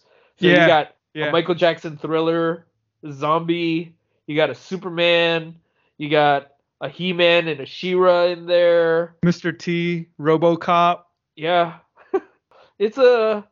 It's pretty funny, you know. i see a wolverine in there they're they're ninjas they're ninjas that are attacking them but they they decided to stick to character you know they, yeah they they didn't want to show up as ninjas because that would be too obvious so they all dressed up in costumes and showed up to attack these kids it's pretty funny yeah Man, that story that Helmut tells about farting in the elevator is pretty hilarious too. The thing I liked about it was, I mean, it's a funny story, but it's it takes a couple of pages and he uses quite a few panels. So he really, when Remender was telling the story, it, it feels like he knows how to tell a joke, right? So he Yeah. really built it up and really milked that setup so that when the punchline hits, it is like so satisfying, as It is, satisfying as his fart. Yeah. yeah, and the artwork is great too with all the the way that the gases, all the flatulence is depicted as this cloud of gas. yeah. The colors are, you know, because it's a flashback of sorts, the colors are a little different. Yeah. it's yeah. interesting to see that they spent like more than 3 pages on what's essentially just a joke. Yeah. But that's the I best enjoy kind stuff of like joke. that. it's the best kind of joke is where you Mhm. build it up and really like yank that crank so that when you get there it's just such a perfect payoff because the way that the joke is told he starts out talking about how i don't think saya likes me and you don't really know why and as he's telling the story you kind of lose that thread for for a second Yeah. because Yeah. you don't really know what any of this has to do with saya it starts out with him talking about how oh i get really homesick sometimes so i eat sauerkraut from home because you know that gives me comfort but as i was sitting in class i began to feel you know pain in my stomach and then i had to go do this and that and it's it's really the perfect craft of storytelling is really just adding all these details to to make this story that much more epic right Speaking then- of details, it was bratwurst. Oh, bratwurst, sorry, not sauerkraut. So, you know, he goes through all this. He goes through this epic adventure just to look for a moment where he can unleash his fart in in privacy, and with the belief that there's no one around him that's gonna judge him or you know fall victim to it. So he's he's waiting, and then when he can't do it anymore, he thinks he's in the elevator completely by himself and he decides, okay, I think this is as good a time as any. And he just lays it out. And you get to the end of the page, and he's sitting in the elevator by himself, and he thinks he's like free and clear. And he see he hears a random noise in this elevator, and he's just like, what was that? But oh no, it's not a random noise. The elevator suddenly stops on the second floor randomly, and he's just like, huh, when did that happen? What's going on, right? And then on the what is that? The the fourth page of the story, right at the very top, you just see the elevator open and you just see Saya run out. Yeah. and she's just like, Jesus Christ. And then I think that's cool that that it just, the punchline is literally just that one little panel at the top of the page and then it jumps back to normal. Like yeah, yeah. what a it, it's such a clever way to tell uh, a joke in uh, to tell a joke visually, you know? Yeah, and the whole story, the whole conversation that the three of them are having on the surface, again, it just seems like a throwaway joke, but I do feel like scenes like this add a lot of character to the people that we're reading about, you know? Like they a little scene like this is a conversation that three people actually would have when they're hanging out at a party just swapping stories or you know being willing to tell tales where they don't actually sound like heroes you know like it's it's not the most dignified thing to for someone to just tell a story like that but it's funny and that's what makes it great and everybody else has a big laugh out of it and they just Mhm. have a good time Yeah.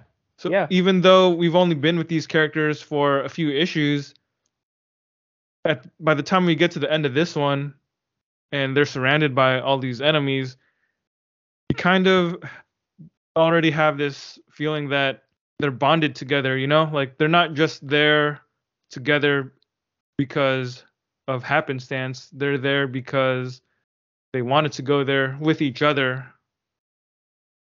Mm, mm, mm. Yeah, it's a good, it's a good, it's a good single issue to just again solidify the bonds of these characters. Yeah. and and Helmut telling that story is just another thing that just makes you love him that much more. Yeah. Um, you know, Yeah, it's just compared that funny. yeah, compared to like when you meet him in that first issue and he's just kind of this humorless, gruff East German kid. Yeah, Yeah, yeah, he starts off as this kind of blank slate, or maybe, I guess I th- I think I pigeonholed him early on as a poor man's Victor, yeah, and he's definitely got a way more fun type of demeanor and character than Victor. exactly, exactly. All the little details that we're learning about Quan, Zenzel, and Helmut, all those things just go a long way into shaping them and making them feel more rich, making Yeah. them feel like this. It just makes the story overall feel more thoughtful and developed. Like the Yeah. people, the characters that inhabit the world are real people with their own personalities and distinctive character traits. They don't really feel like they're just stereotypes that check off different boxes to, you know, meet all the various tropes that you'd expect in a story. It truly feels like the creators have done as much as they could to inject as much uniqueness to these characters. Right, right. I was gonna say, now that I think about it, I I don't think all the characters, out of all the characters we've met up to this point, I think I might even go so far as to say Helmut is the one that I might genuinely like out of all of them. Okay, okay. You know, I mean, I think the characters that you meet, that you met in the freshman year, they're compelling characters, but I don't know if any of them were necessarily likable, right? Like even Marcus, he's he's the main character, but Yeah. that kid had a lot of problems in that first year. And Yeah, I wouldn't want to be his friend. Exactly, exactly. Whereas, and, and the same goes for most of the kids in their little group.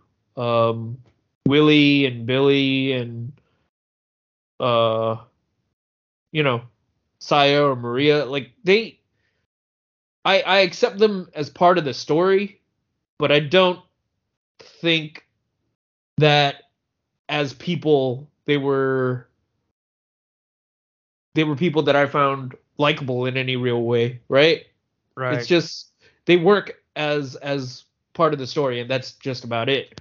Whereas Helmut, yeah, I, I- think he he could be actually fun to be around. At the very least, he could teach us how to play Dungeons and Dragons. Yeah, yeah.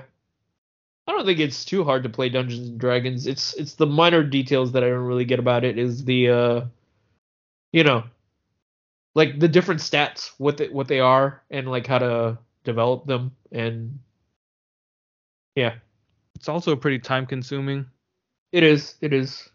Have you ever played a game of Dungeons and Dragons? No, but I have tried playing other pen and paper RPGs. Granted, I was a lot younger back then, so there's a highly good chance that we weren't playing them correctly.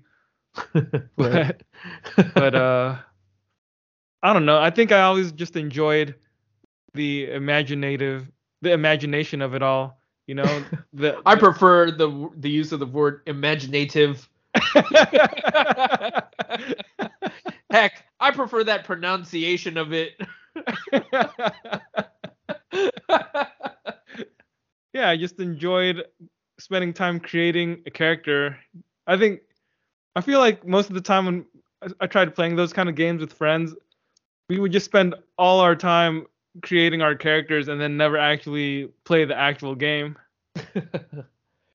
See, that's the thing I wonder. Like, so it sounds like it takes a while to create your character. I guess it depends how experienced you are and how particular you are about creating or customizing your everything about your character. See, like I'm pretty see. sure experienced players don't spend that much time doing that. Right, right. But if you don't really know what you're doing and it's your first time, then yeah, you're probably gonna spend a lot of time reading up to learn what your various options are and then trying to decide what you want to do with it. Right. Right. Like it kind of reminds me a little bit about that one time when Zach came over and tried to play Mass Effect. He probably spent like two hours customizing his character, and then like five minutes playing. yeah. oh man, that's funny. Any other scenes or moments or observations? Nope. I think we've talked about this issue in overly great detail because there was a lot in it, and I, I think it might have been my favorite issue of this trade, just for all the the entertaining stories within, and it works really well as a build up to what is this uh, next issue? Issue 25. Yeah, yeah. Yeah. Well, that being said, that I think it's time we delve into issue 25. Let's go. Deadly Class, issue 25. The kids scatter. Helmut makes a stand while Quan makes a break for it. Outside, Saya fights for her life and for Zenzel. She urges Zenzel to run and save herself while she takes on two high-level enforcers, the Kamigawa brothers, Kamiga brothers. As Helmut begins to tire and he begins to accept his fate, he is saved by Quan, who comes in on a motorcycle, and the two take take to the rooftops.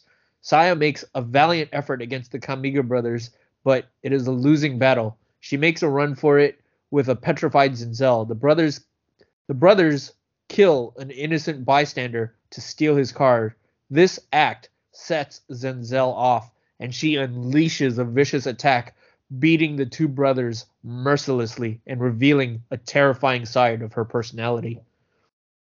Quan and Helmut are cornered by ninjas when Saya and Zenzel drop down from above, giving the quartet a chance to run. As they leap across the rooftops, Quan misses a ledge and falls. Saya goes back to save him, only to be stabbed repeatedly in her gut.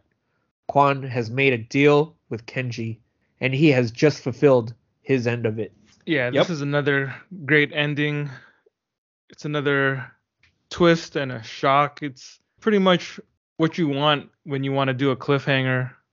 And it's not because someone, you know, falls off a building, even though that's what happens here. right.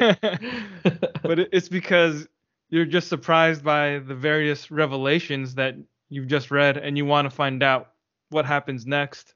hmm hmm That's what makes it a great cliffhanger. Yeah.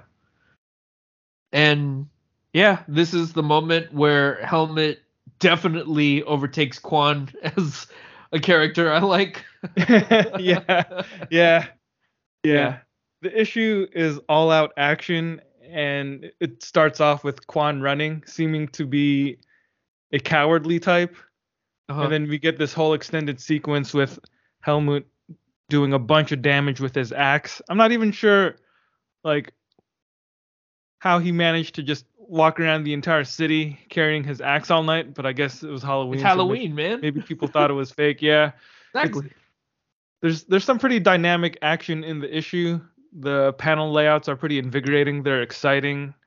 Just like the way that he that Wes Craig uses these sort of uh, angled or diagonal style panels is pretty fun to look at, and it makes the action feel really frenetic. The way that even some of the fighting, uh, not just specifically with the helmut scenes, but with the uh, scenes of Saya and Zenzel fighting the two brothers. Like some of the, those panels are just like cut off at the edge of the page. They go off the bleed. It's pretty interesting.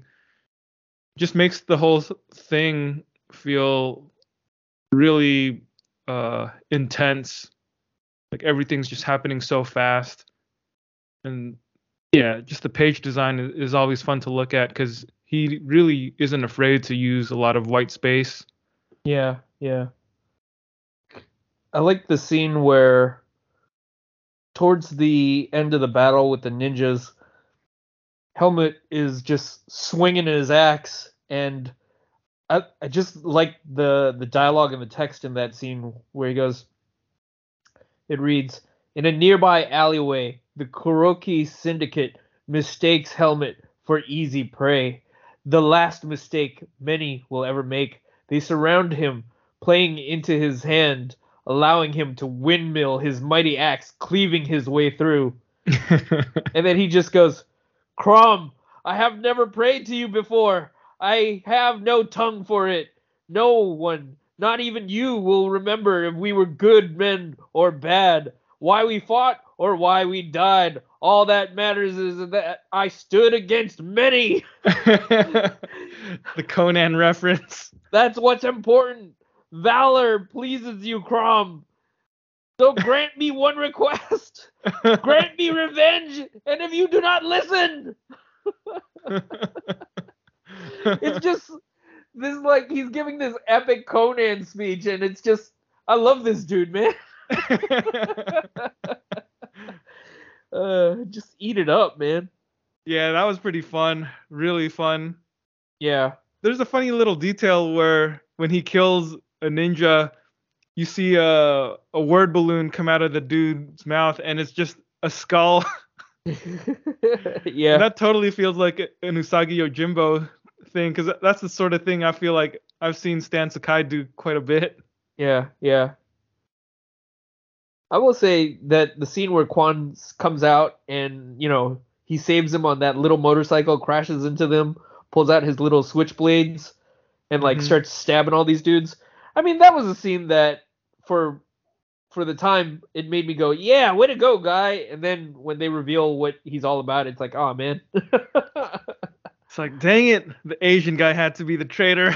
he was a treacherous yellow menace.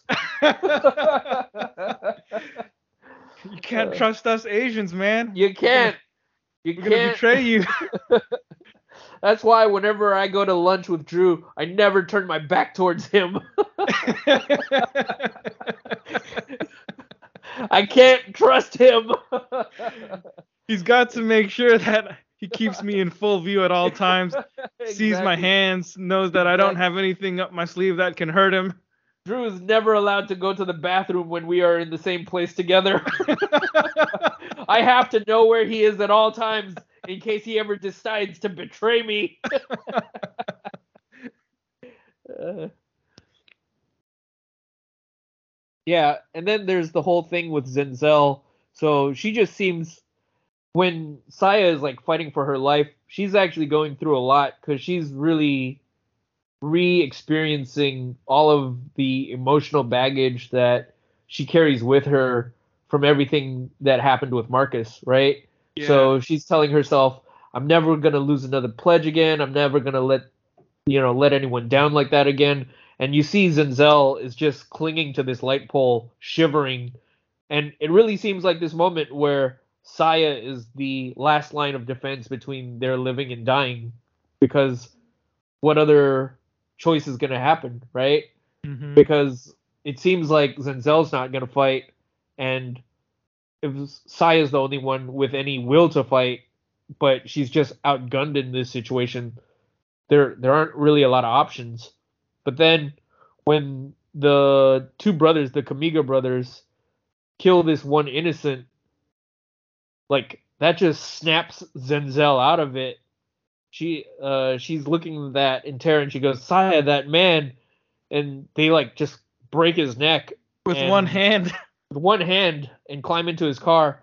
And the next thing you see, a hand smashes through this window with a mallet, and she just it's just her shouting, "Fuck you! I'll fucking erase you!"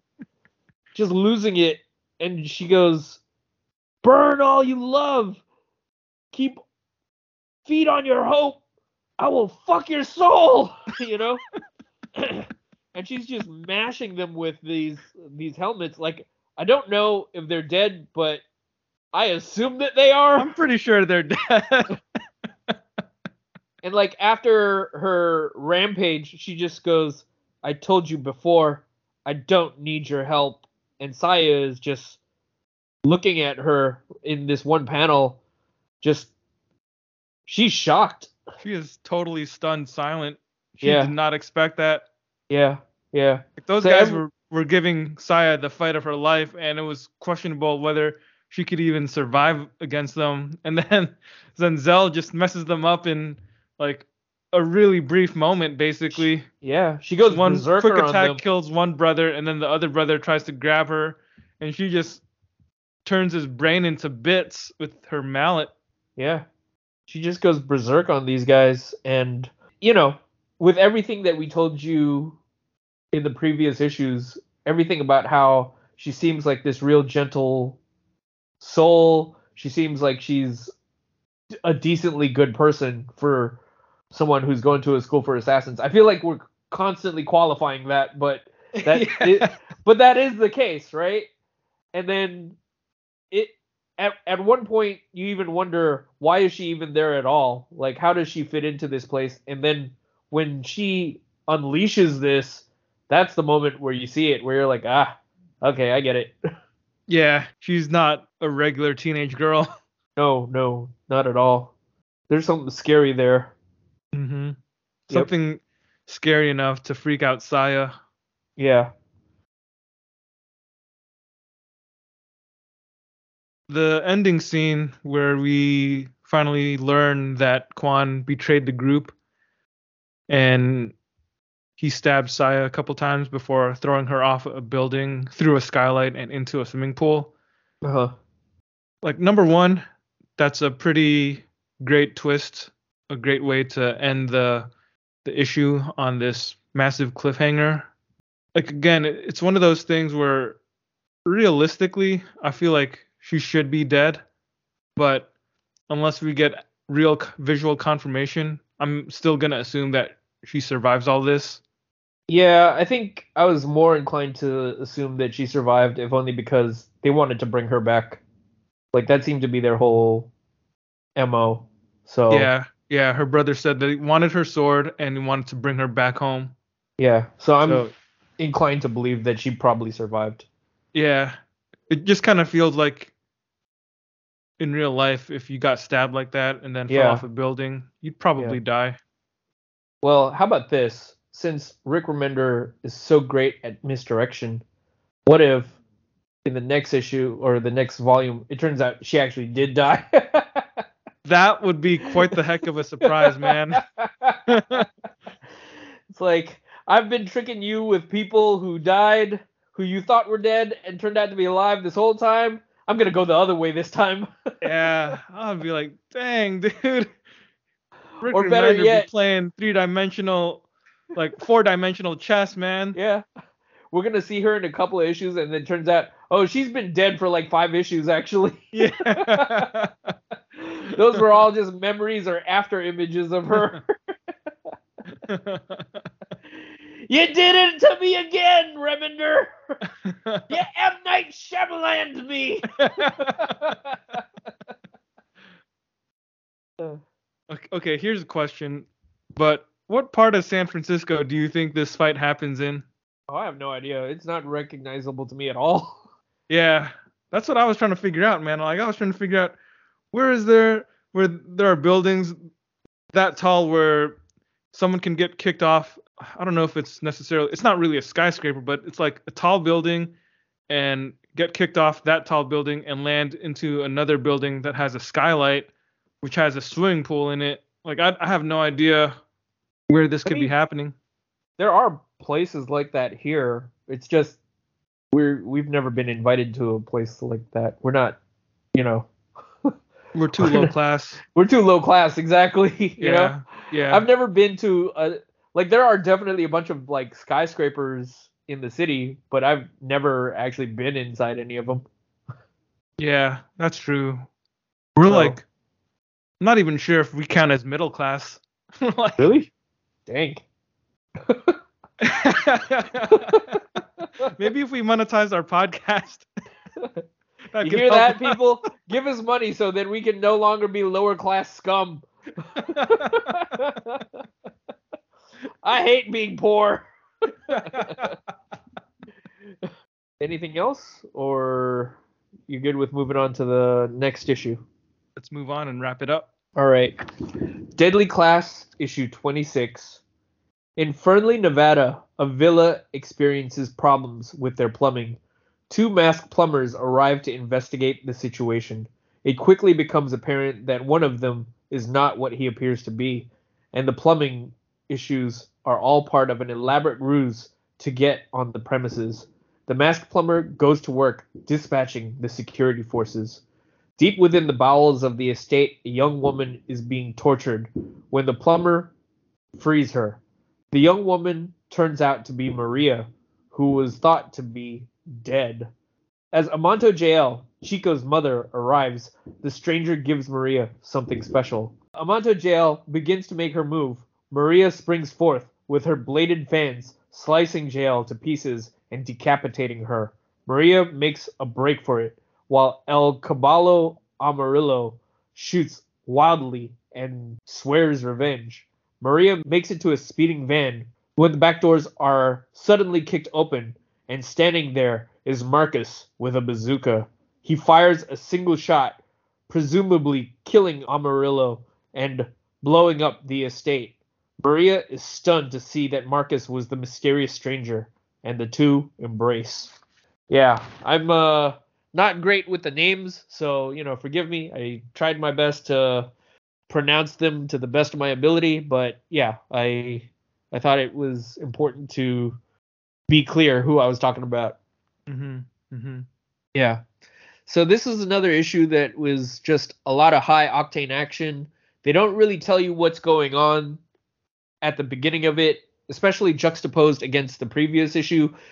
It in that opening scene, you really aren't 100% sure how things are related.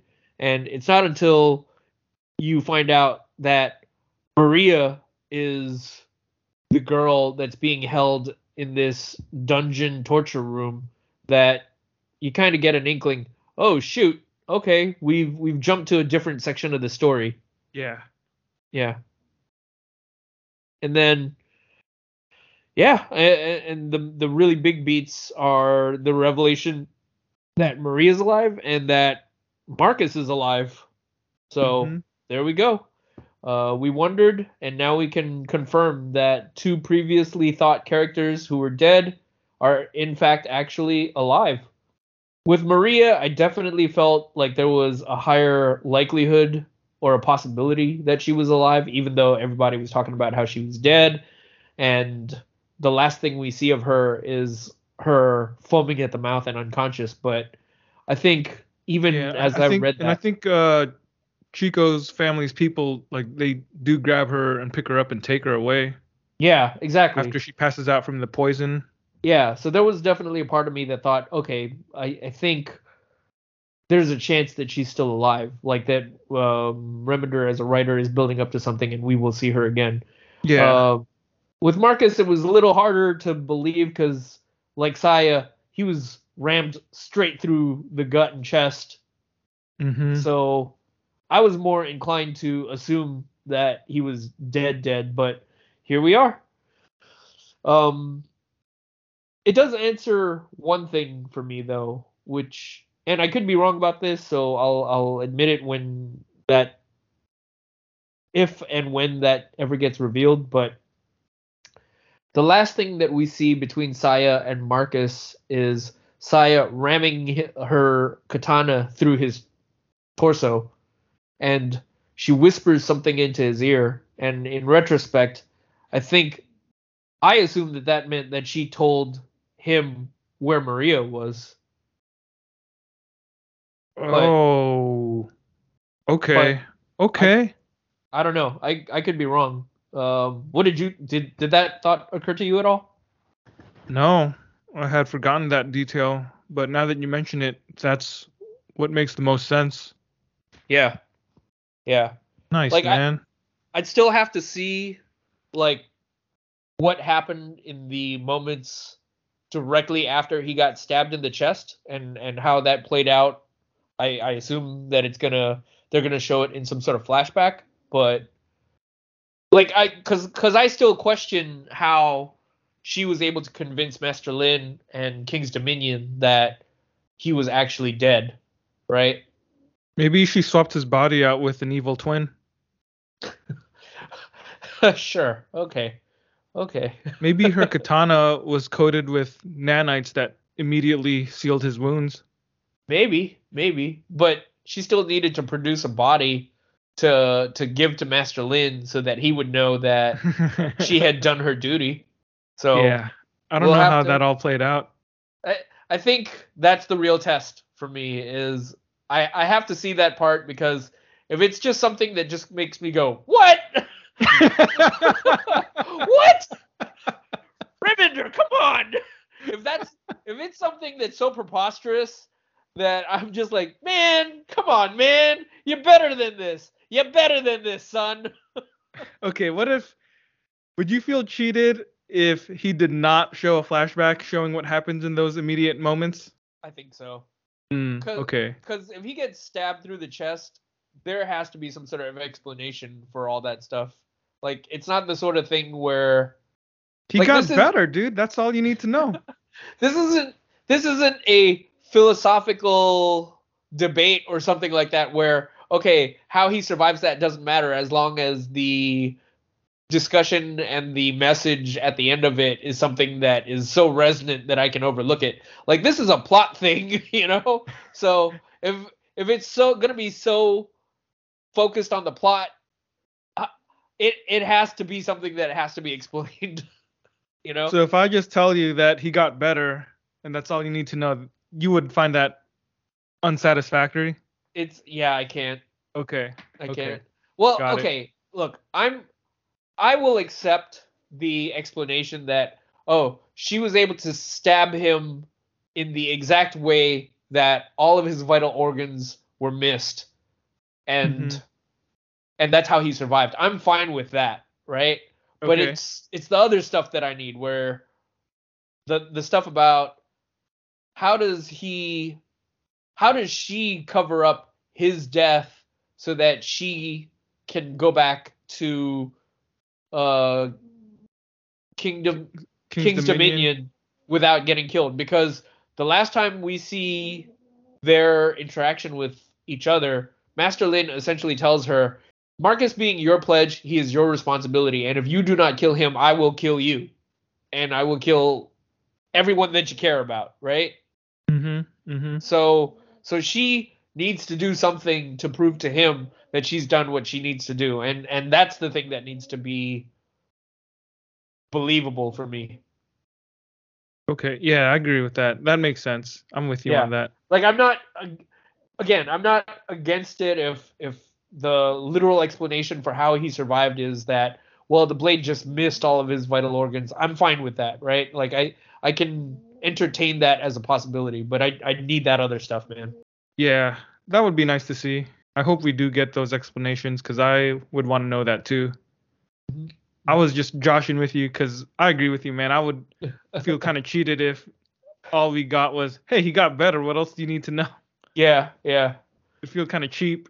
in their world i i can accept that in a world where you don't have healing factors or a dark phoenix entity to bring you back to life uh if the best that you can do is well we just kind of missed all the things that would perma kill somebody then okay Yeah. i'll take that i'll Yeah. take that if that's the best that you can give me i will take that Mm-hmm. was there anything else about this issue that grabbed you I think I just really like the structure of the stories being told because it feels like at the end of issue 25 when we see Saya falling into the water, that's the kind of cliffhanger where if you were reading this on a month to month basis, you would kind of expect the next issue to pick off to pick up right off where that left off, right? Like you'd expect Yeah. to see what happens to Saya.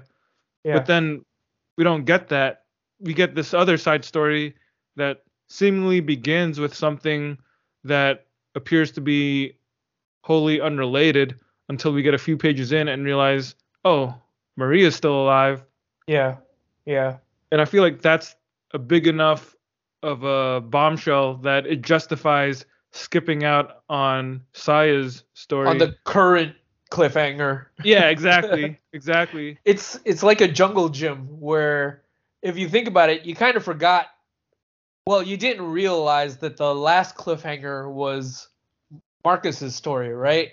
Mhm. So you either think that he's dead, or if you're astute enough, you're like, okay, what happens to him now, right? Mhm. And then,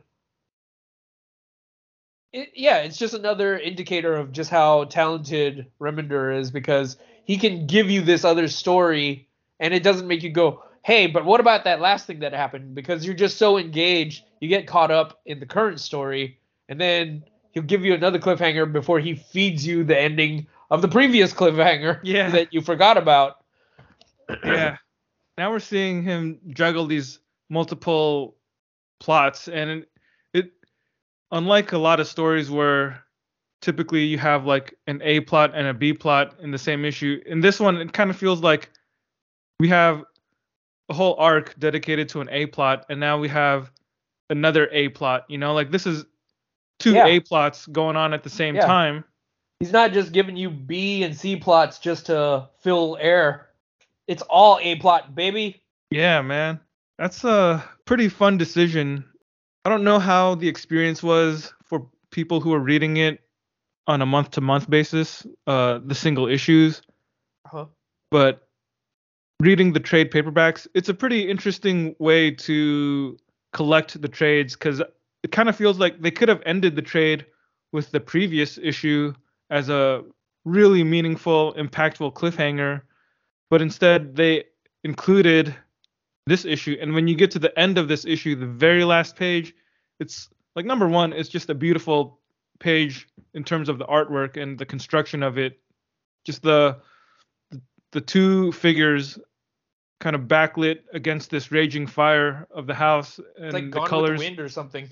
Yeah, yeah, it, it's just epic dialogue, you know? Like she's she's just amazed that Marcus came back for her and then uh they embrace and then at the end of the at the bottom of the page we have the credits reveal and the title Ballad of Marcus and Maria, a prologue. So right off or you know, right at the end here we get told that this is just the beginning of another big story. I got a question for you. Mm-hmm.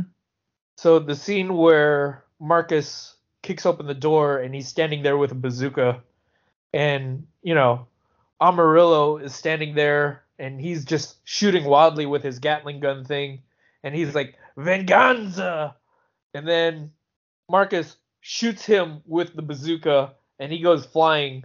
Do you believe Amarillo is actually dead this time?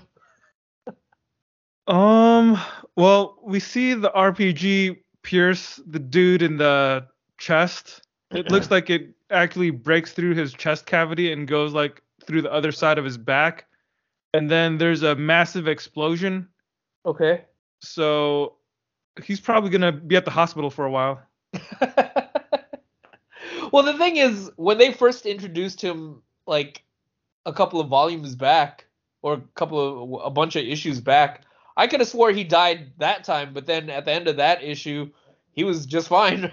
Well, yeah, that was when he fell off the Golden Gate Bridge after that big explosion, right? right, right, right. Exactly. I thought he was dead.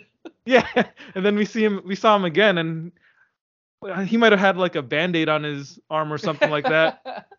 Look, if you can survive a fall from the Golden Gate Bridge without dying, there's a chance you could take a bazooka to the chest.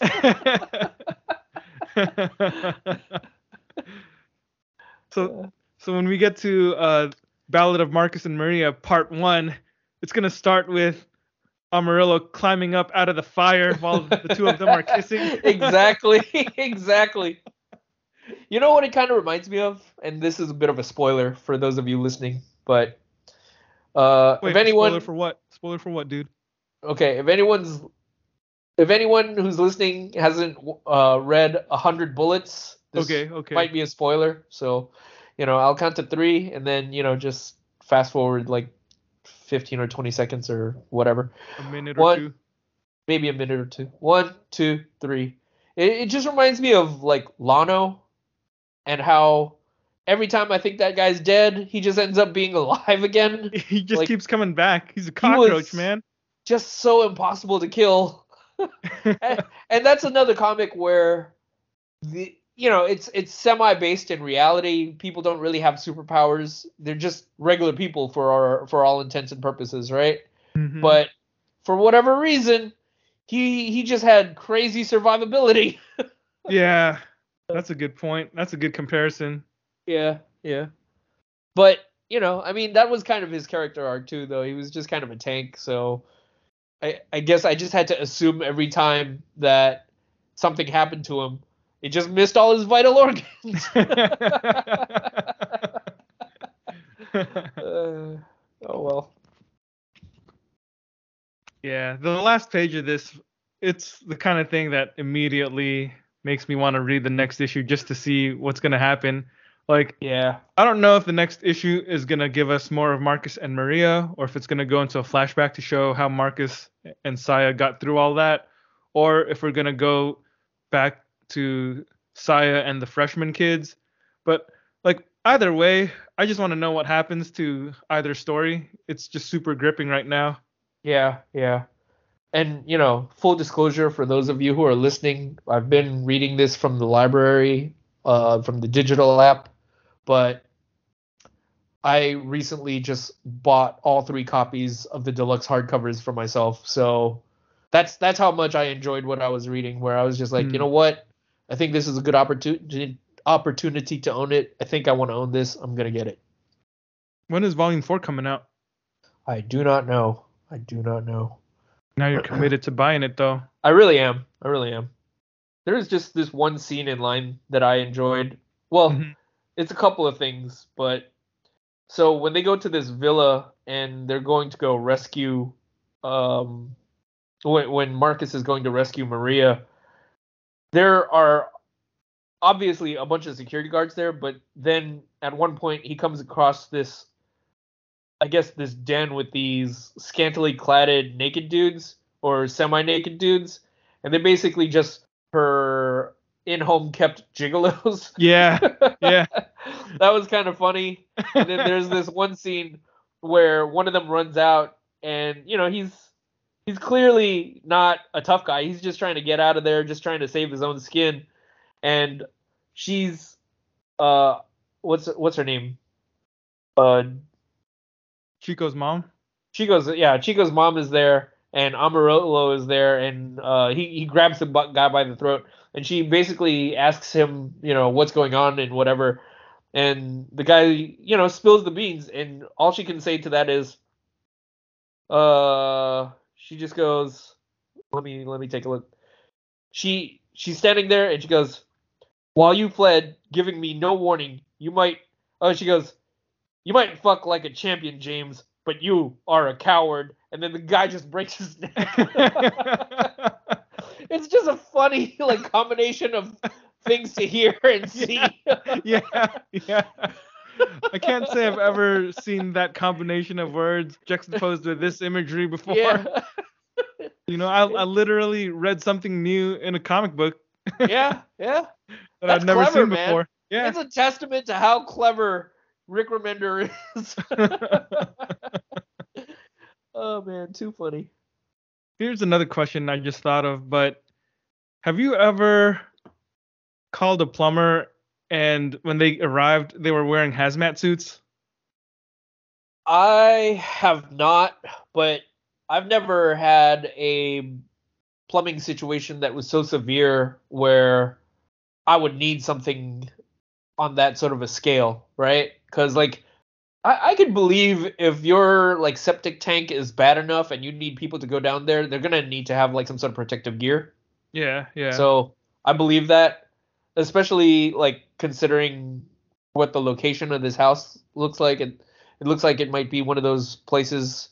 If you told me it was one of those homes that's just kind of out on a big plot of land with its own septic tank that has to be cleared out uh every you know periodically as opposed to something co- connected to a primary uh, sewer system or something like that Mhm. then I believe that when you have a plumbing problem, you need someone to come there who is like, you know, loaded for bear. yeah, that's fair. That's fair. Yeah. But It, well, here here's a question uh, that I just came up with. So when you see when when they they obviously went to great lengths to keep this guy to give the plumber a reason to wear a mask and to have him be in this mask this whole time, right? Mm-hmm. Like they were building up to this reveal. In your mind, did you know that it was gonna be Marcus when when he kicks open that door? Like, did you know that, that that's who he was under that mask, or was it a genuine surprise to you? It was a surprise to me. Okay. I think when they showed us that this was Chico's family, though, I think Yeah. that's that made me think that Maria could have been alive. And then when we finally do see her, that made sense to me. Yeah. Same here. But I, I guess with the Marcus thing, that was more of a. I mean, it's obvious now, having read this story, or having read the issue. But in the moment, as I was reading it, like it didn't. I wasn't really thinking it was Marcus because, you know, we didn't. It didn't seem like Marcus would have been alive to do all this, Right. and we don't. Did you have know, theories? Not really. Okay. Other than you know he got better. Well, I meant theories in terms of like up until the exact moment where the mask comes off and it's revealed to be Marcus. Did you have any theories in terms of who could these people be? Who who could this one guy be? Mm. No, not really, because that's typically not how I tend to read my comics or uh, consume my stories. Like I know wait, a lot wait, of wait, people. wait, wait. Huh? You're telling me that you don't read things to see if you can outsmart it, and that's where you get your validation from? Correct. I do not do that. I don't need to validate my existence and prove how clever I am as a reader by trying to outsmart the twists and turns that the writers provide. okay, okay. Do you? I don't. I definitely know someone who does. Uh, yeah, yeah. Do you I know now? I know someone who only likes stories that he can't correctly guess yeah, what's going to yeah. happen. I mean, I don't. I personally don't think that that in and of itself is an indicator of enjoyment, but you know, I guess if that's the case, you could always get some riddle books or something. Hey, riddle books are a genre for a reason. People enjoy riddle books for a reason. That's true. That's true. Uh, But yeah, I mean, I I re- genuinely don't really try and outsmart the book as I'm reading it. If it's something where if the book ended and we didn't have the reveal that it was Marcus, okay, at that point maybe I'll think, oh, I wonder who's under the mask. You know, like that's the at that point I would try and you know weigh my theories and think about it. But in the middle of actually reading the story, no, I can't say that I, I was pausing the page and and thinking, wait, is this Marcus? Is this Willie? Who is this? yeah, yeah. Okay, that's fair. That's fair. Do you do that? Uh, I don't think I pause the book while while I'm in the middle of reading it. I mean, when I'm in the middle of reading it, I'm just reading it, but I think in the back of my mind, I do wonder who this person is. You know, maybe I'll I'll uh field a couple of guesses as to who it might be, but I don't think yeah, I don't stop myself from reading it just to sit there and be like, ah, uh.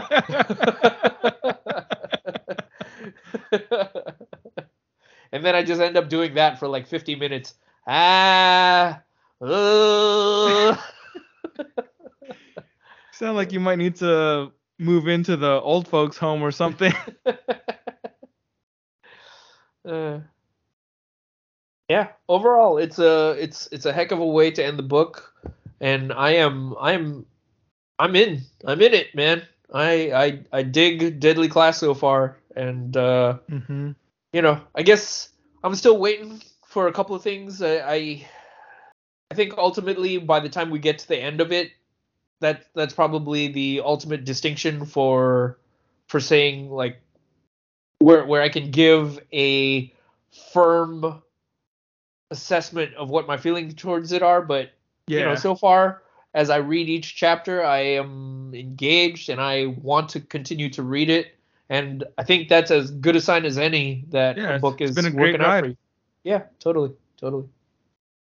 Also, got to give some more kudos to Wes Craig because he's a good enough artist where when he draws a character, the character is recognizable. So even though That's true. we hadn't seen Marcus in a while, as soon as he shows up in the back of the van holding the RPG, and and certainly by the time we get the close up of his face in the next panel, You don't have to have someone say Marcus.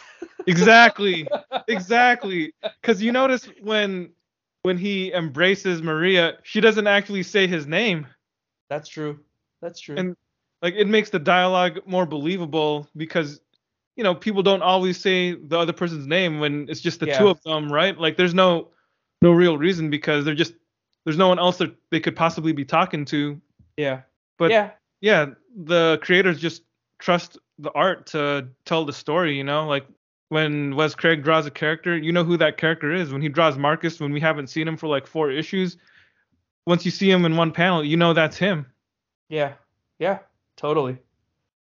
I think that's the kind of writing, I guess, writing tick, or or I don't know what the term is, but that's the sort of thing where you are rewarded as a reader for paying attention, right? Where Mhm. it it's it's them putting the faith in you to give you the best realist possible kind of dialogue that they can give you without spoon feeding you the stuff.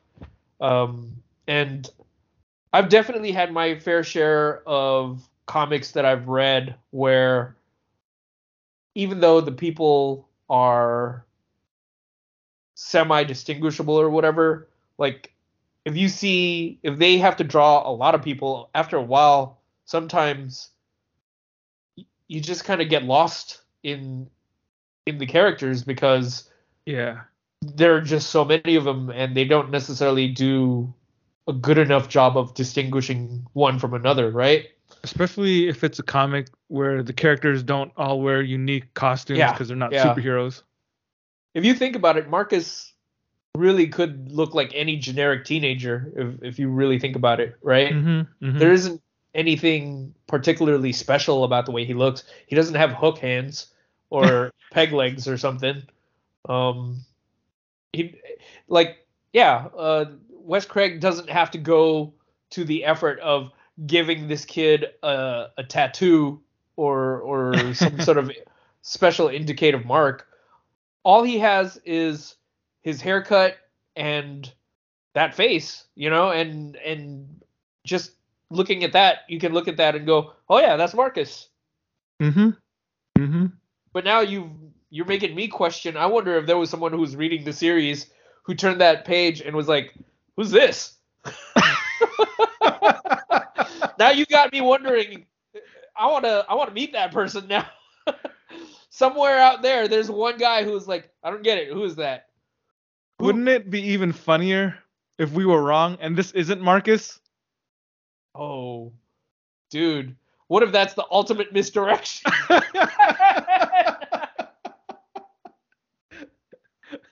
Because I, I, you just made me think of something too. Like another, another thing is that Maria, they don't. When you see her, she's still wearing that makeup that she wears. When it's not really her yeah, well, but that's the thing. If she didn't have the makeup on, if it was just her, like I think that would have been a huge gamble on their part because there's a chance where I would have just been like, "Who's?" I I could see someone getting to that scene where she's in the torture chamber and she looks up, and if she doesn't have that makeup on, they're just like, "Wait, who's this?" right? Yeah, I would have to go back to the last time we saw her. Was she wearing her face paint when she got knocked out and they took her away? Actually, that's a good point. I don't think she was Yeah, I don't think she was either because I feel like she was only- at school. Yeah, yeah, they were at school. Yeah, she was at school and she went to them to uh what's it called? She went to Master Lin's office and he he messes her up. So Yeah. there's no reason for her to have the face paint on. Well, yeah. When she looks up from from being electrocuted, she's she's wearing the face makeup. Yeah. So I wonder if there's any explanation for that, or if it's just one of those things where we have to accept that uh, Chico's mom decided to make a mockery of her by putting her back in her face paint for some odd reason or not, or I don't know. I'm I I have a feeling I have a feeling it might just be so that when we get to this scene we know who she is. okay. right? Like they might be gambling on the fact that they're gonna be like, well, what are the odds someone's gonna go back to that issue and be like, wait a minute, she wasn't wearing her makeup in issue, you know, 18? Dear Mr. Remender, what do you take us for? Fools! I've found a continuity error in your comic. I do not enjoy being bamboozled or flimflammed. wow, flim flam. That's a term I haven't heard since the 1920s. Yeah, see? Uh, you're gonna be big, see? Someday you're gonna be in the pictures, talking pictures, colored pictures. That's not my 1920s gangster. That that was my 19 direct uh, 1920s director. Man, people in that decade sure talked funny. yeah, assuming that that's how they talked. Uh, we called them talkies, you know. no more silent pictures here. Any Alright. final thoughts? No, no. I I just I'm enjoying it and I want more. Yeah. Yeah. Ditto. Yeah. So, all right. Well, if there's nothing else, then if you have any questions, feel free to email us. Uh, we'd love to hear what you have to say. You can email us at betweenthegutterspodcast at gmail.com or you can DM us at between the gutters. Please follow and like and subscribe on our Instagram. Yeah, if you happen to be listening to us on whatever platform you're listening to us on, uh, please just give us a rating and it helps to boost us to other people that might be looking for something to listen to. We would really appreciate that. That's right. Thanks, everybody. Thanks for listening. Next week, we will be discussing a couple of shorter, recent young readers Green Lantern comics. Those are going to be Green Lantern Alliance and Green Lantern Legacy by Minh Le and Andie Tong. Stay tuned for that, and we will catch you then. Peace out. Bye, everyone.